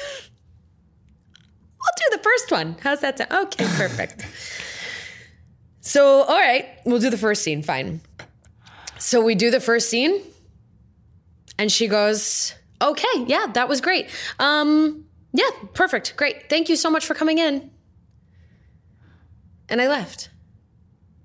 And I realized I don't even think she hit record on the thing. Like, uh, she didn't touch a button on the thing. She just literally walked in the room, she picked up papers, and she went, Great, pick your scene day, whichever one you want to do. Go ahead, whenever you're ready. And I did it. And I was like, she didn't hit the button on the thing. She didn't record that. I just sat there for like a half an hour. I'm gonna be now. I'm gonna be late to work. Now I'm in traffic at five o'clock, trying to get back to my apartment, trying to get ready to go to work. All this stuff. I got home and I flipped out. And my my husband was there, Kevin, and I was like, I'm done. I'm done. This is insane. I've never been so like disrespected by a group of people. It's not like no one even acknowledged my presence in that office. No one, there was no sign in sheet. I was like, I didn't tell her my name. I didn't slate for the camera. I didn't say my name. I don't even think she hit record. I didn't write my name down anywhere. I didn't give her a headshot. I was like, I just took all that time. I was up until 2:30 in the morning learning three scenes, working on them. And she just went, yeah, whatever. Okay, uh, okay, thanks. Yeah, great, bye. I was like, this is bullshit. I'm done. I'm not going to be treated this way. I'm not going to put myself through all of this stuff and work and grind and do all and to be completely just nah, whatever. No one cares. And he said, look, go to work, just relax. And I'm like, go to work and what? Have the same experience and have people snapping at me and and demanding things from me and treating me the same way? What am I doing? I'm 30 some years old. What am I doing with my life? I'm I, why am I allowing this to be this way? And I went to work, I got over it. I blew off steam a little bit and he's I I still by the next day I was like, I'm done. I said, I don't know about you, but I'm going to move back. I don't want to do this anymore. I'm not putting myself through this anymore and he was like, "Okay, look, we'll we'll talk about it. We can't just move tomorrow, so we'll like let's just let's just see where this goes." And I was like, "Fine, fair enough, but like I'm going to start planning on like the exit strategy here, and I don't know what else I'm going to do, but I'm out of this because I'm not putting myself through that again."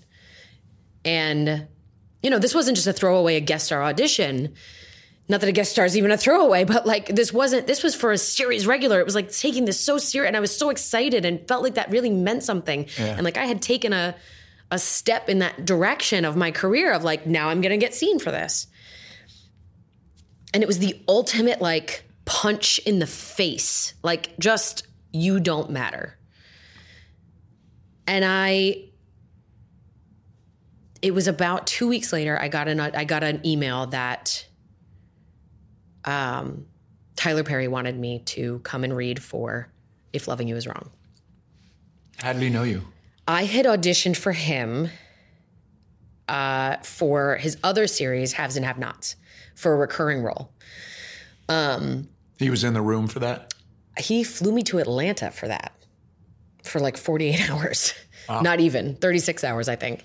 Which, so I was, so I'm feeling like, okay, the, this is where I should be now.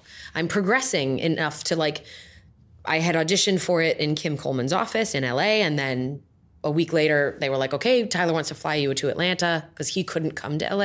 So he just and was that like, was prior to that was prior to this, this other series experience. regular one. Yeah. Okay. So I'm like, I just got flown to Atlanta. Right.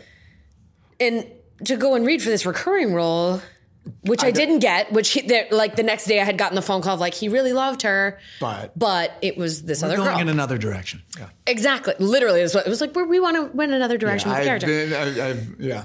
So, eh, but I was like, okay, well, that was a great experience and whatever. So I, had, I was kind of coming off of that bum out too, and then this other like, yeah. okay, now series regular though. At least, at least that recurring thing worked, and it's like sh- the the shift is happening, and now I'm getting seen for a series regular. And then this happened. And then two weeks later, I get Tyler Perry wants to see you again for a series regular on this new show, If Loving You Is Wrong. And I flipped out. I was like, oh my God, Tyler wants to see me again. And my husband looked at me and went, I thought you were moving back. He goes, You're not done.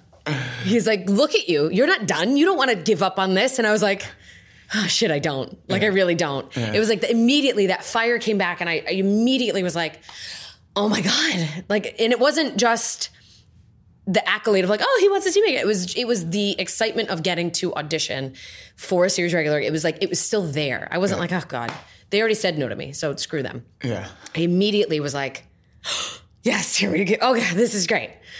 And uh, I was like, okay, fine, fair enough. I'll, fine, I don't want to leave yet. So now here's the other serendipitous part. So I have this audition, it's coming up. Um, oh no, I, I went and I auditioned. It was like a, a preliminary audition. They were just starting to feel out the workings of that show. And I I went in, I had a great audition. Uh, and then I kind of didn't hear anything. I didn't you go know. in LA or they flew in? LA. Okay. And he had come out, I believe. He had come out to LA and uh, we did a, a quick audition, kind of in and out kind of thing. And I didn't hear much back from it, but I didn't know at the time that it was because they were sort of still feeling things out. Right after that, I get another audition appointment from the same casting office that had treated me so awful was casting for another show Please tell me you told them to F off. that was and they so now the same casting office who called me in for a series regular is calling me in for a co-star oh. which is like a four stage downgrade basically. A one line role on this little sitcom this is what they're calling me in for. And i t- so badly wanted to tell them to fuck off. And something switched and i went no They want me back. I want to go in there. Yeah. I want to go in there and I want to, I don't want to let them win. That's not fair. Like, no, I almost gave up because of them. Screw them. I, they're not going to win. I'm going to go in there. I'm going to go in there and I'm going to book this role, is what I'm going to do. And I did. I went in and it was this, I had this like, I had a good chip on my shoulder. Yeah. I think. Yeah. I kind of went in and I didn't give a fuck. Like I was like, I just don't care what you think of me. I don't care about this audition. I don't care about this co-star role. I don't care about any of it. But I'm still gonna come in here and smile in your face and not let you get to me. And have your weird little casting director power trip. I don't know what the hell just happened a month ago, but you're not gonna do it to me again. And I went in and I did it. And sure enough, they called me for a callback for the producers, which was weird because it was Like a co-star. line. It was Yeah, like a yeah. line, but whatever. And so I went in again. I did it with the chip, same chip on my shoulder. I was just kind of like whatever, and I didn't care. I did my thing. I left that night. Guess what? You win. They they cast you. Great. I get to go and do this role. Fun. Cool. Tyler calls again for if loving you is wrong. They want you to come and do um, a chemistry read. And it's this type of situation where he was doing this chemistry read with a bunch of actors. And if you were chosen, if you were the one that he sort of was feeling the best, you were going to be asked to stay to do a table read of the pilot script. And it was the same day that you were shooting the other thing. It was. Yeah. it's like you can't. But I was shooting for that other show for like I was on set for like a week. Yeah. It was like it was weird because it was it was a sitcom, so there was like rehearsals happening, and then you actually shoot it in front of like a live audience and all this stuff. So, um, I I was on set, which when you're bartending or waitressing. And you get to say, "I'm going to set today." Yeah. you it feels a thousand percent different. And if I had to if I had to go to this Tyler Perry audition, this chemistry read that possibly could lead to a series regular role from work, from or like have my my cocktailing outfit in the car to change into on the way to work and be worried about what time I was going to leave this audition to go to my shift or whatever it was I would have been I would have felt so like I didn't belong there Yeah. and not owned my my space as an actor and and as a person who belonged in this room. Right. Regardless of having auditioned for him before and being flown to Atlanta and all these other things, I would have been like, "Oh god, I'm just a waitress. Like what am I doing here?" Yeah. And instead, I was coming from set. I was coming from one set to this audition. And I had this different chip on my shoulder about I do belong here because I'm a working actor. Because right now, no one needed to know it was co star. No one needed to know it was like one line. But I was I've been. I had to work out my hours. schedule on set for this show so that I could be here for this audition. Right. Yeah, like no one needed to know the details. right. And I didn't even need to know the full details, but I got to convince myself and fool myself into like Yeah. Playing this like working actor role for the week. Yeah. And so when I got to audition for him, it became this like I felt, work session for I you. felt like I belonged. I felt like it was a real thing, and I was like, wow, if if I hadn't gone in with the mentality that I did to that audition prior, or even if I had turned it the other way, if I had if I had told them to fuck off and been like, no, I'm not doing this, then let them win in that respect, let them get to me that much. I wouldn't have been working on that other show and I wouldn't have been in that attitude, mindset yeah. to walk in there with a full confidence of like, no, this is what I do and this is who I am and this is what I made for and this is where I belong. And sure enough, I got asked to stay to do the table read. And then the table read was like, just because y'all are here doesn't mean that, you you're cast Yeah. for sure. We're just How feeling long of things a time out. period before you were cast? Um, I think it was within the next two weeks we knew that it would that we were getting an offer and, and all this stuff was going to go through. I think it was it was still agony and it was still way too long, but it was I think within two weeks I knew that um, that the offer was coming at, anyway. Well, I want to I want to hyperspace to the the one thing I really want to talk to you about that job. If loving you is wrong, which you did, how many fifty nine episodes or something like that? Or That's no, what it says on IMDb, but it's the yeah they haven't entered in all of them yet. It was uh it was close to hundred, I think, if not hundred. Okay, so the main thing I want to get to, because then I want to get to City on a Hill, and I have to get to Manhattan. Apologies to everybody listening. We will have Amanda Clayton back on at some point. Uh, we'll do just a City on a Hill like retrospective. Yes. but but the one the big thing that you told me about this job, which blew me away, was how much you guys shot in such a short period of time. So tell everybody, and, and people that are not actors are not going to necessarily appreciate this. Well, a normal how a normal show. days- how many pages would you shoot in a day? a normal show, uh, a normal one hour drama shoots usually over a 10 day shooting schedule for one episode, for one hour. And a network one is like an eight day schedule. Right, it's like eight to 10 Showtime is like days. 10, but yeah, so let's say eight days. eight to 10 days of shooting for one episode. One episode. For Tyler Perry, for his one hour drama, we were shooting an episode and a half in one day.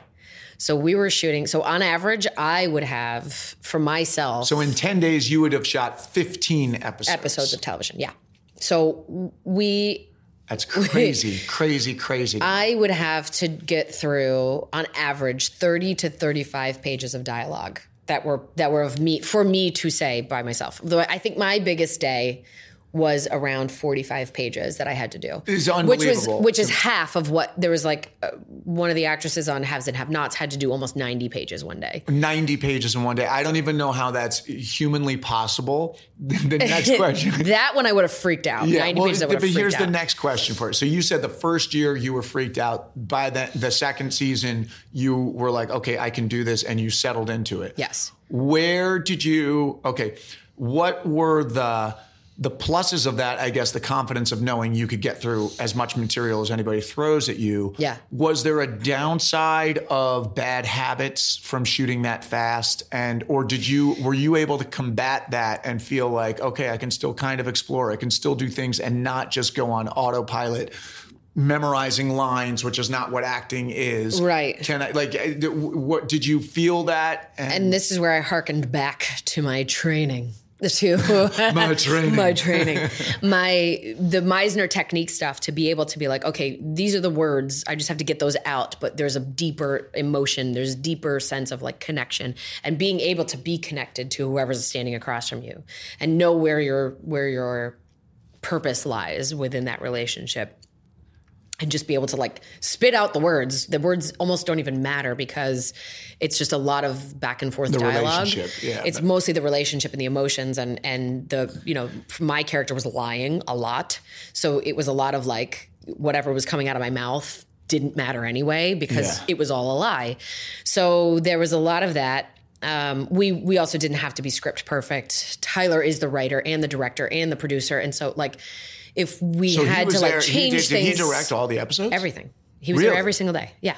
He's a he is a force of nature By that the I way, can't even what an incredible like going back to the conversation over the weekend about you know the business side of things. He, his entrepreneurial skills are. I, I told you I saw him speak at uh, this- thing called On Producing, and his story of how he got ownership of his material and how he has opened the studio, which you're going to go to. you know, that, changed my life Incredible. just being in his presence Yeah. and, and absorbing his energy and his eh, philosophies and his spirituality and his everything about him is just fascinating and wonderful and he's just he's amazing he's amazing he's just a force to be around and it's you know, you, all you want to do is be the best you can when you're in his presence. You're like, and but it was like letting all that kind of just trust and be like, I'm here for a reason. I belong here. Here I go. This is what I do. I'm going to give it all my all and and do my 45 pages and get it all out and and, and it was also the Oprah network as well, right? Yes. And so I I don't know. Did you ever have any interaction? Oh, yeah, Or she came to set. Really? Yeah. Another amazing. Yeah, no big person to be deal. around. Yeah, another amazing person to be around. I've hugged Oprah. So- um, and sh so, but there was a sense of of this strange thing that once we had kind of wrapped that first season, and I was starting to meet with uh, some bigger people as far as producing and, and directing and whatever else in Hollywood in general. And I was getting asked the same question. It's like, wow, you do a lot of stuff. Well, do you think that develops you any bad habits? And I was going, oh no. Because now you have to redefine. Now yourself. you, as a giant producer, you're assuming that I'm not like not uh, that I'm developing bad habits, that I'm not going to be able to perform in the right way. And it was this. I'm I'm thankful that I had that sort of feedback from people. And essentially, the, all, every meeting I had was was like, okay, cute, but no, like we don't. Nobody like had a real interest in working with me. Yeah. And I think they were either scared off by the bad habit thing that they were assuming about me or whatever it is, but it also made me go like, okay, this is what people assume. And I knew that right off the jump. And you knew you had to overcome that. And shooting so quickly allowed us to have time to do some guest star roles in between seasons, which is wonderful. And a lot of other actors who are series regular and anything else, they don't have a lot of the downtime to be able to do that. So I got to jump in and do some other stuff and shoot on an eight day schedule now Yeah. on a regular show. So I was just off of doing like our first season and I went to go do another show, a guest star role. And it was kind of an emotional scene. And there was like five people, it was like an interrogation scene. And there's like five people in the room. So now, when there's five people in the room, the camera has to catch all five individuals in that room, which means you have to do it at least, at very least, six different times because you have to do the full Yeah. wide shot of catching everyone. And then you have to go around the room and do it over and over and over again. And then you're probably doing it from different angles. Yeah. So it's at least Doing it a like 10 to 20 times you're that, really yeah. doing it. And the very first time, so it was like this big confessional and being like confronted by these police officers and this detective and all this stuff. And I had to like confess to something and freak out. I'm used to getting to set on If Loving You Is Wrong and being ready to go, like theater, Yeah. and being ready to go and being like, if I have to cry, I'm going to do it right now Yeah. because it's this is it. This is it. I have one shot to do this. And then I got to this set and I was like, went full on. I just went full out. Very first take. And did you empty yourself out? And have a hard time, No, but as to- soon as I like we were kind of in the middle of it and I was like, okay, I then it was like I reminded myself that it was a wide shot somewhere in my work. So I knew I was kind of off. But then we finished and I was like, oh my God. I said, this is I went like I went way too far for this first take. Like I I can't believe I just let myself do that. Because it's like, you know, yes, it's like expelling Yeah. everything. And then you're Yeah. like, I have to do that 20 more times. Shit. yeah, you got to gauge it a little bit. And I was like, okay, pump the brakes. And thankfully, our first AD was like, this is pretty emotional for you. So we're going to shoot yours stuff first. And I was like, thank God. but it was like, okay, the, here's, here's the balance. The I have to remember where I am and what I'm doing. And I have to adjust this and I have to be able to do both. And I did, and it Yeah. was it was okay. But it was like A little bit of a bump. taking all of these like experiences and going like, oh, okay, now This I see the full picture. This is how it works. Yeah, and having to not break bad habits, but make sure that I knew the difference and be able to, and still go back to to shooting if loving you is wrong, and still stay on that pace Yeah, and you still got to be calibrate ready. to whatever world you're in and whatever Yeah. form you're in. Yeah. So let me jettison us again because I, I really got to get to it. City on a Hill. You're done. You do three episodes, three seasons of, of If Loving You Is Wrong. Five. Five seasons of If Loving You Is Wrong. It ends because it just ends. It just like it ran its course. Or Tyler moved to another network. He's now with uh, I think like BET and, and Viacom and all so that. that stuff. Yeah. that ends in what year? Like how how much before you went in for City on a Hill, or or was it overlapping? I was in Atlanta filming If Loving You Is Wrong when the date got pushed from my one day of shooting on the pilot for City on a Hill. I was so supposed to film the pilot. well, let's go back before, like, because I want to hear, like, was that just a, an audition that you put yourself on tape for in Atlanta, or what? for City on a Hill. Hill. No, I was living. I, we had moved back to the East Coast, my husband and I, and I was like my third audition after moving back to um, to the East. We I went in for uh, City on a Hill, and it was like similar to the Bleed for This audition, where I had, it was the same thing. I like looked at it, I was like, this is me. I got this. Like this Yeah. is this is me. It's not. There's that was there kind of the, her, the the voice that the, what I had kind of heard. I believe it was Chuck that tells me who's on the show. He may have even said it in his interview. I can't remember, or if he just told me off, you know, off mic that when you came in, it was like, oh, that's the girl. It was just he told me, and which was cool to know, but I almost didn't want to know. He was like, I can teach anybody to, to have the Boston accent. Like we, anybody can can learn how to do But you can't teach There's the Boston attitude. Thing, there's just the thing about the the East Coast, that New England thing. He's like, there's he's like, there's something. He told me there's something you did with your face. yeah, yeah. He did tell And he goes, yeah. "There's something you did with your face." He's like, "I can't teach them how to do that." And he's like, "That face, my sister, my mother, my aunts, everybody makes that face." Yeah. And I was like, "What face?" And he's like, "I'm not telling you. Like, I can't." He's like, "I shouldn't Yeah. have even told you that." Yeah, and Chuck MacLean, by the way, should is the creator of, of City on a Hill, who I'm talking about. Who, by the time you've heard this interview, hopefully you've heard my interview with Yes. Chuck, and and. And, and and that's the thing is that you you know in sitting here talking to you so the big thing that I've said all weekend to everybody we've encountered is like I saw the trailer or some footage of you prior to meeting you. You have big hair early 90s Boston. I saw it and I was like that girl's from Boston. Like I actually thought you were from like Revere or somewhere like that you know? Like because I went to school up there and I can recognize it too. I, I wouldn't have said Rhode Island. I would have said like you know Charlestown or whatever. I was like that's she's really from there which you're not quite you know? No. but so so then the thing is then I met you through Kevin because Kevin's working on the show your husband and and you came to his trailer and you look like you look right now, which is like you look like you fell out of like LL Bean. Like you look, you look like kind of preppy, you look like kind of demure, and like nothing like your character. like my character. And and what's interesting in hearing this whole conversation and asking you about your progression to where you are now is that in many of your stories, I actually do hear Cathy Ryan, your character, in those stories. There's just like a there's like a uh, this this honesty and like blunt honesty, no BS Yeah. th- this is what I'm gonna do. Uh, I, I'm, I'm. She's, she's, uh, you know, a little. I'd say rougher. She's a little rougher on the edges, yes. But, but there's a similar. There's just a fire in you that comes across in the character. But then what I love is how, in your life, you're like a, you know, a, a very different from her to the point of yesterday, those guys, you know, older Italian guys at this golf outing where, where we're hanging out and they're talking about the show. And I'm going, You seen it?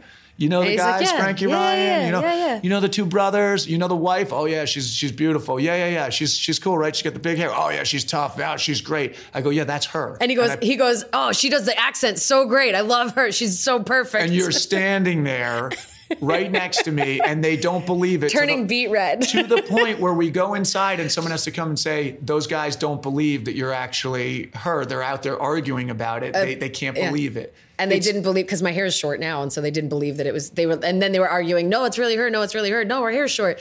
No, that she wore a wig. And I went out, and, And I was like, and then when the- they said it was a wig, I was like, okay, no, no, no, I'm going back outside. So I went outside and I showed them the the progression, the um, sped up video of The time her release, doing time-lapse an hour and a half, the time lapse video of an hour and a half of her curling and teasing and putting all of my long hair up, and they were like, "Oh my god, it really an, is." incre- it's an incredible performance. If someone hasn't seen City on a Hill, please, you know, it's the kind of thing where like I told my mom I was going to be with you this weekend. She's like, "Oh my god, the blonde, I love her." She's like, like people oh my react God, in I a way it. to your performance that is the way I reacted. Which I told you, I said, I can't, I, I don't know how this that doesn't doesn't catch the eyes of people. It's such a great performance. Thank you. and I really mean that. And and so so just talk because we will have to wrap it up. Just just talk a little bit about, the experience of City on a Hill after coming from shooting 45 pages in a day. What what was the joy of City on a Hill? The different joys of that. What what did you love love love about it? What did, and what did you maybe not like about it? I loved the getting to really dive into a character in that way. Um, the the if loving you is wrong was really wonderful and it was a it was great to be able to get on set and play and bounce back and forth with people and have that almost like theater experience on set where you can't really replace that sort of like live thing that That happens and- energy. yeah. that energy and and everything that's going on and but we were given that freedom with if loving you is wrong to just sort of bounce and play and and ad lib things and just like let things go to wherever they were going to go. And he having Tyler there he would always just kind of steer us back to if he needed us to but it was just watching magic happen on screen a lot of the time. And so then but it was also very like surface level. It was very soap opera um, content wise it was very you know heightened drama and all this stuff. And so there wasn't a lot of like in-depth real like ca- base level character work to really like chew on for city on a hill it cathy was originally supposed to just be a recurring role as frankie's wife and after the pilot showtime came back and said we need more females on the show and she needs to be a series regular which was beyond my That's ever great- that's a great call. expectations Yeah. And I didn't know that until the show got picked up, and then they gave me my contract stuff to sign, and it was a series regular contract. And I was like, I'm sorry, wait, what? this was not supposed to. I was like hoping for three episodes. I was like, and then all of a sudden, I was in every single one, and I never expected that to happen. It's hard to imagine the show without you on it now that I know the show. I can't imagine that. And that, yeah. So go on. And then uh, Chuck MacLean, our our creator, had mentioned somewhere along the lines uh, before we started filming. I had been talking with him a little bit, and he had said one quick thing, and he said, "You're like Lady Macbeth," or he said, "Cathy's like Lady Macbeth, but like cool with it." Which, the, like, minus the psychosis. and I immediately was like, "Oh my god!" Like, it's like every actress's like dream. It's like Yeah. I get to dive into this like incredible female energy and character and this sort of be the the neck that swivels the head and and it was so I was like, "Oh my god, I can I can work with that for the rest of my life." Like Yeah. and it became so incredible and so perfect to just get on set and be able to dive in and put and having it be a period piece and be able to be in like 90s wardrobe. So you do get to get out of yourself Yeah. right like i don't look in the mirror and see myself anymore. I was like i look in the mirror with the hair done up in a and i'm like there yeah. she is. I'm amanda's no longer here. Cathy's here now. And it, i had the acrylic nails on my hands for like six months and learned how to deal with those. And it was to just really be enveloped and live in her skin for so long. It was why I literally cut my hair when we were done and took my nails off because I had to strip her away because I was so connected to her and I was so attached to her, which sounds very for anybody who's not an actor. That sounds it sounds like I have a mental problem. Yeah, and you're also not one. Of, by the way, I told you my wife, my wife, you know, who hasn't met you yet, eh, right? You, you guys haven't met, Not but, yet. but she like loves you on the show, and and she's like, I really like her, and like you're so not actressy. I hate to say that, but you're really like you're. So for you, it's, it's nice to hear you say that. Like, Like- that sounds very like Like a very you know, actory. I had to strip myself, but I believe you when you say it. is I had to like cleanse her. Yeah, away. yeah. I had to be able to look in the mirror and see myself again in some way, Yeah. and not because she would start to come out at home, and like, Kevin's I would like, get a "Oh, little no." extra, a little too fiery with things, and Kevin's like, "Can, can Cathy please go back to Brooklyn?" yeah. because that's where he filmed. And so, but my least favorite thing, the, the like the worst part about it, and I said this after probably like our second or third episode of filming. I came home and I said to Kevin, "This is this sucks." Because I'm never gonna do this again. Like I have to assume right here and now that this is never gonna happen for me again in my career. That this is the most incredible role I'm going to get, and it's never gonna get better than this because it's that good. It's that much fun to do. It's Yeah. that juicy. It's that I have that much to play with. I have it's like these directors and they get her and they get it and they get what's supposed to be happening here and I'm not They also, you had such ownership over it that I got the feeling that you were driving the ship on Cathy. They were allowing. They were you know, allowing and they were allowing you because they're like, she's got it. She's got the ball. Let's let her run with and it. they just whatever. Yeah. trusted They me trusted and it was yeah. uh, and that feeling. like it's nobody was like yeah i think she's more like that like no one would dare to touch her Yeah. everybody was just like yes that's it's great and we love it and it's so much fun and like let's do that again just because it was that fun and it, it and working opposite of of jonathan tucker was just to have him as my husband and and to He's great. I was in class. each other. I was in acting class with him uh, a couple years ago, and he like his intensity and and just real like he his dedication to it and trying to bring everything to it and the trust that we developed You guys had a, such a I mean, great it was- relationship on camera. Yeah. and and out and off camera it was really great to just to have all of these things it was like this wonderful perfect storm yeah. and i'm never gonna have that again Well, and I, I, I- I'm gonna but i have that to do. assume that Yes, you do have to assume it, but I'm going to hope for the rest of our sakes that you do have something. I don't like to say that. never, so it's- yeah. But but I, I get what you're saying. It's one of those ones where you you pinch yourself while you're doing it. You're so grateful for it because you acknowledge in the moment, holy crap, this is amazing.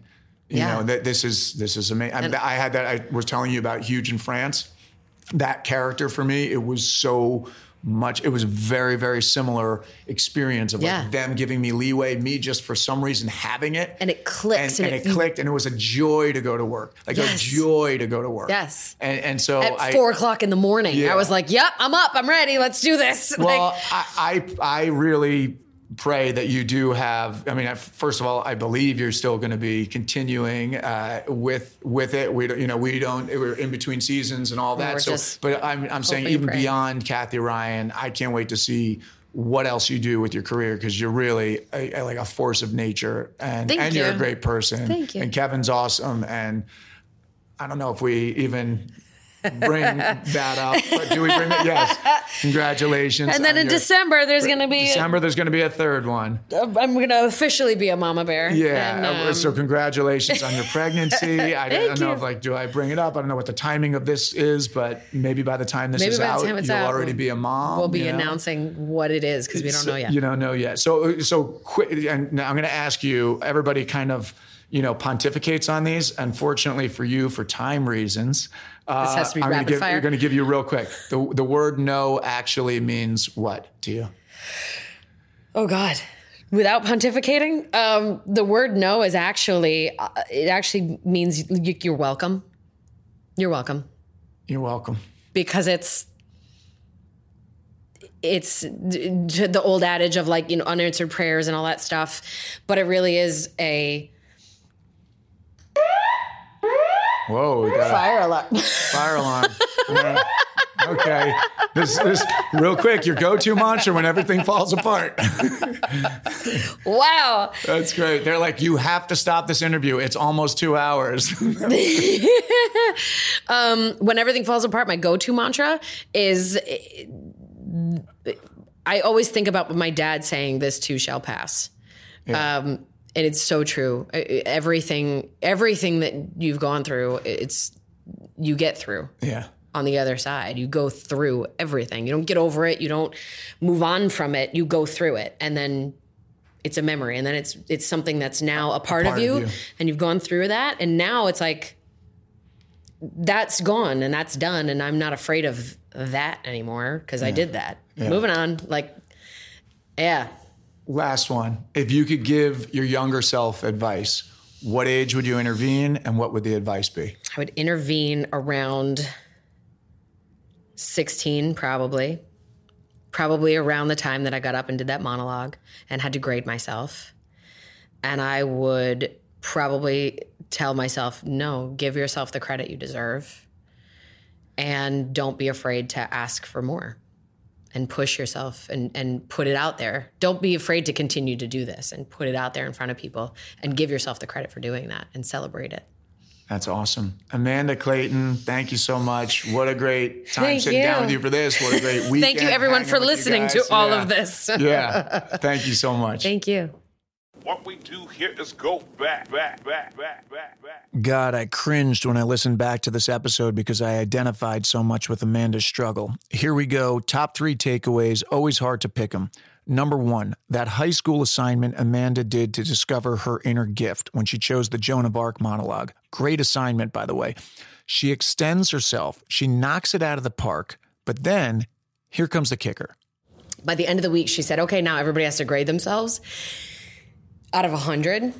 And I gave myself a 90, I think. I may have even given myself an 85. She did the work, but she shortchanged herself. The important lesson here the teacher didn't correct her and bump the grade up. If you tell someone you're just average, they'll believe you. Give yourself credit when you deserve it. Number two, listen to this quote. Everything sort of fell in my lap. Like this, the agent came in and was like, Do you have a headshot? Sure, I do. Here you go.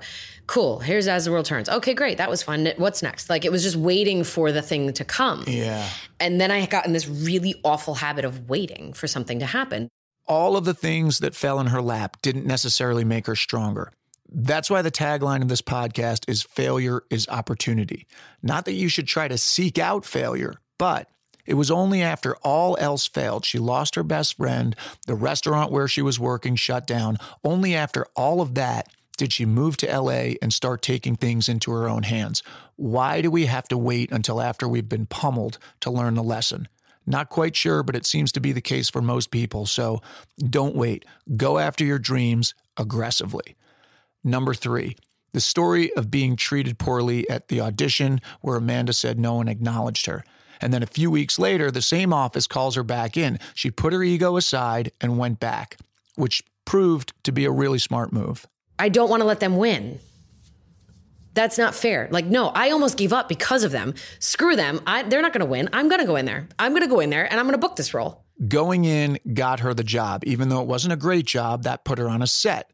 Then the Tyler Perry opportunity came back around, and now she was in a much better frame of mind than if she had refused to go in and was waiting tables the day she had to go in for Tyler. For the most part, I'd say whatever your ego tells you, do the opposite. All right, that is it. Thank you, Amanda Clayton. Thank you all for listening. Check out the links in our show notes for more information about Amanda, similar past guests, where to follow me on social media so you can get announcements and promo videos of who's next, be added to our mailing list, contact us, or shop for t shirts and hats in our store at 10,000nos.com. All the links are there. If you like what you heard, please rate, review, and subscribe on Apple Podcasts or wherever you listen so you don't miss any episodes when they come out. And don't be afraid to share it with your friends. We'll see you next week.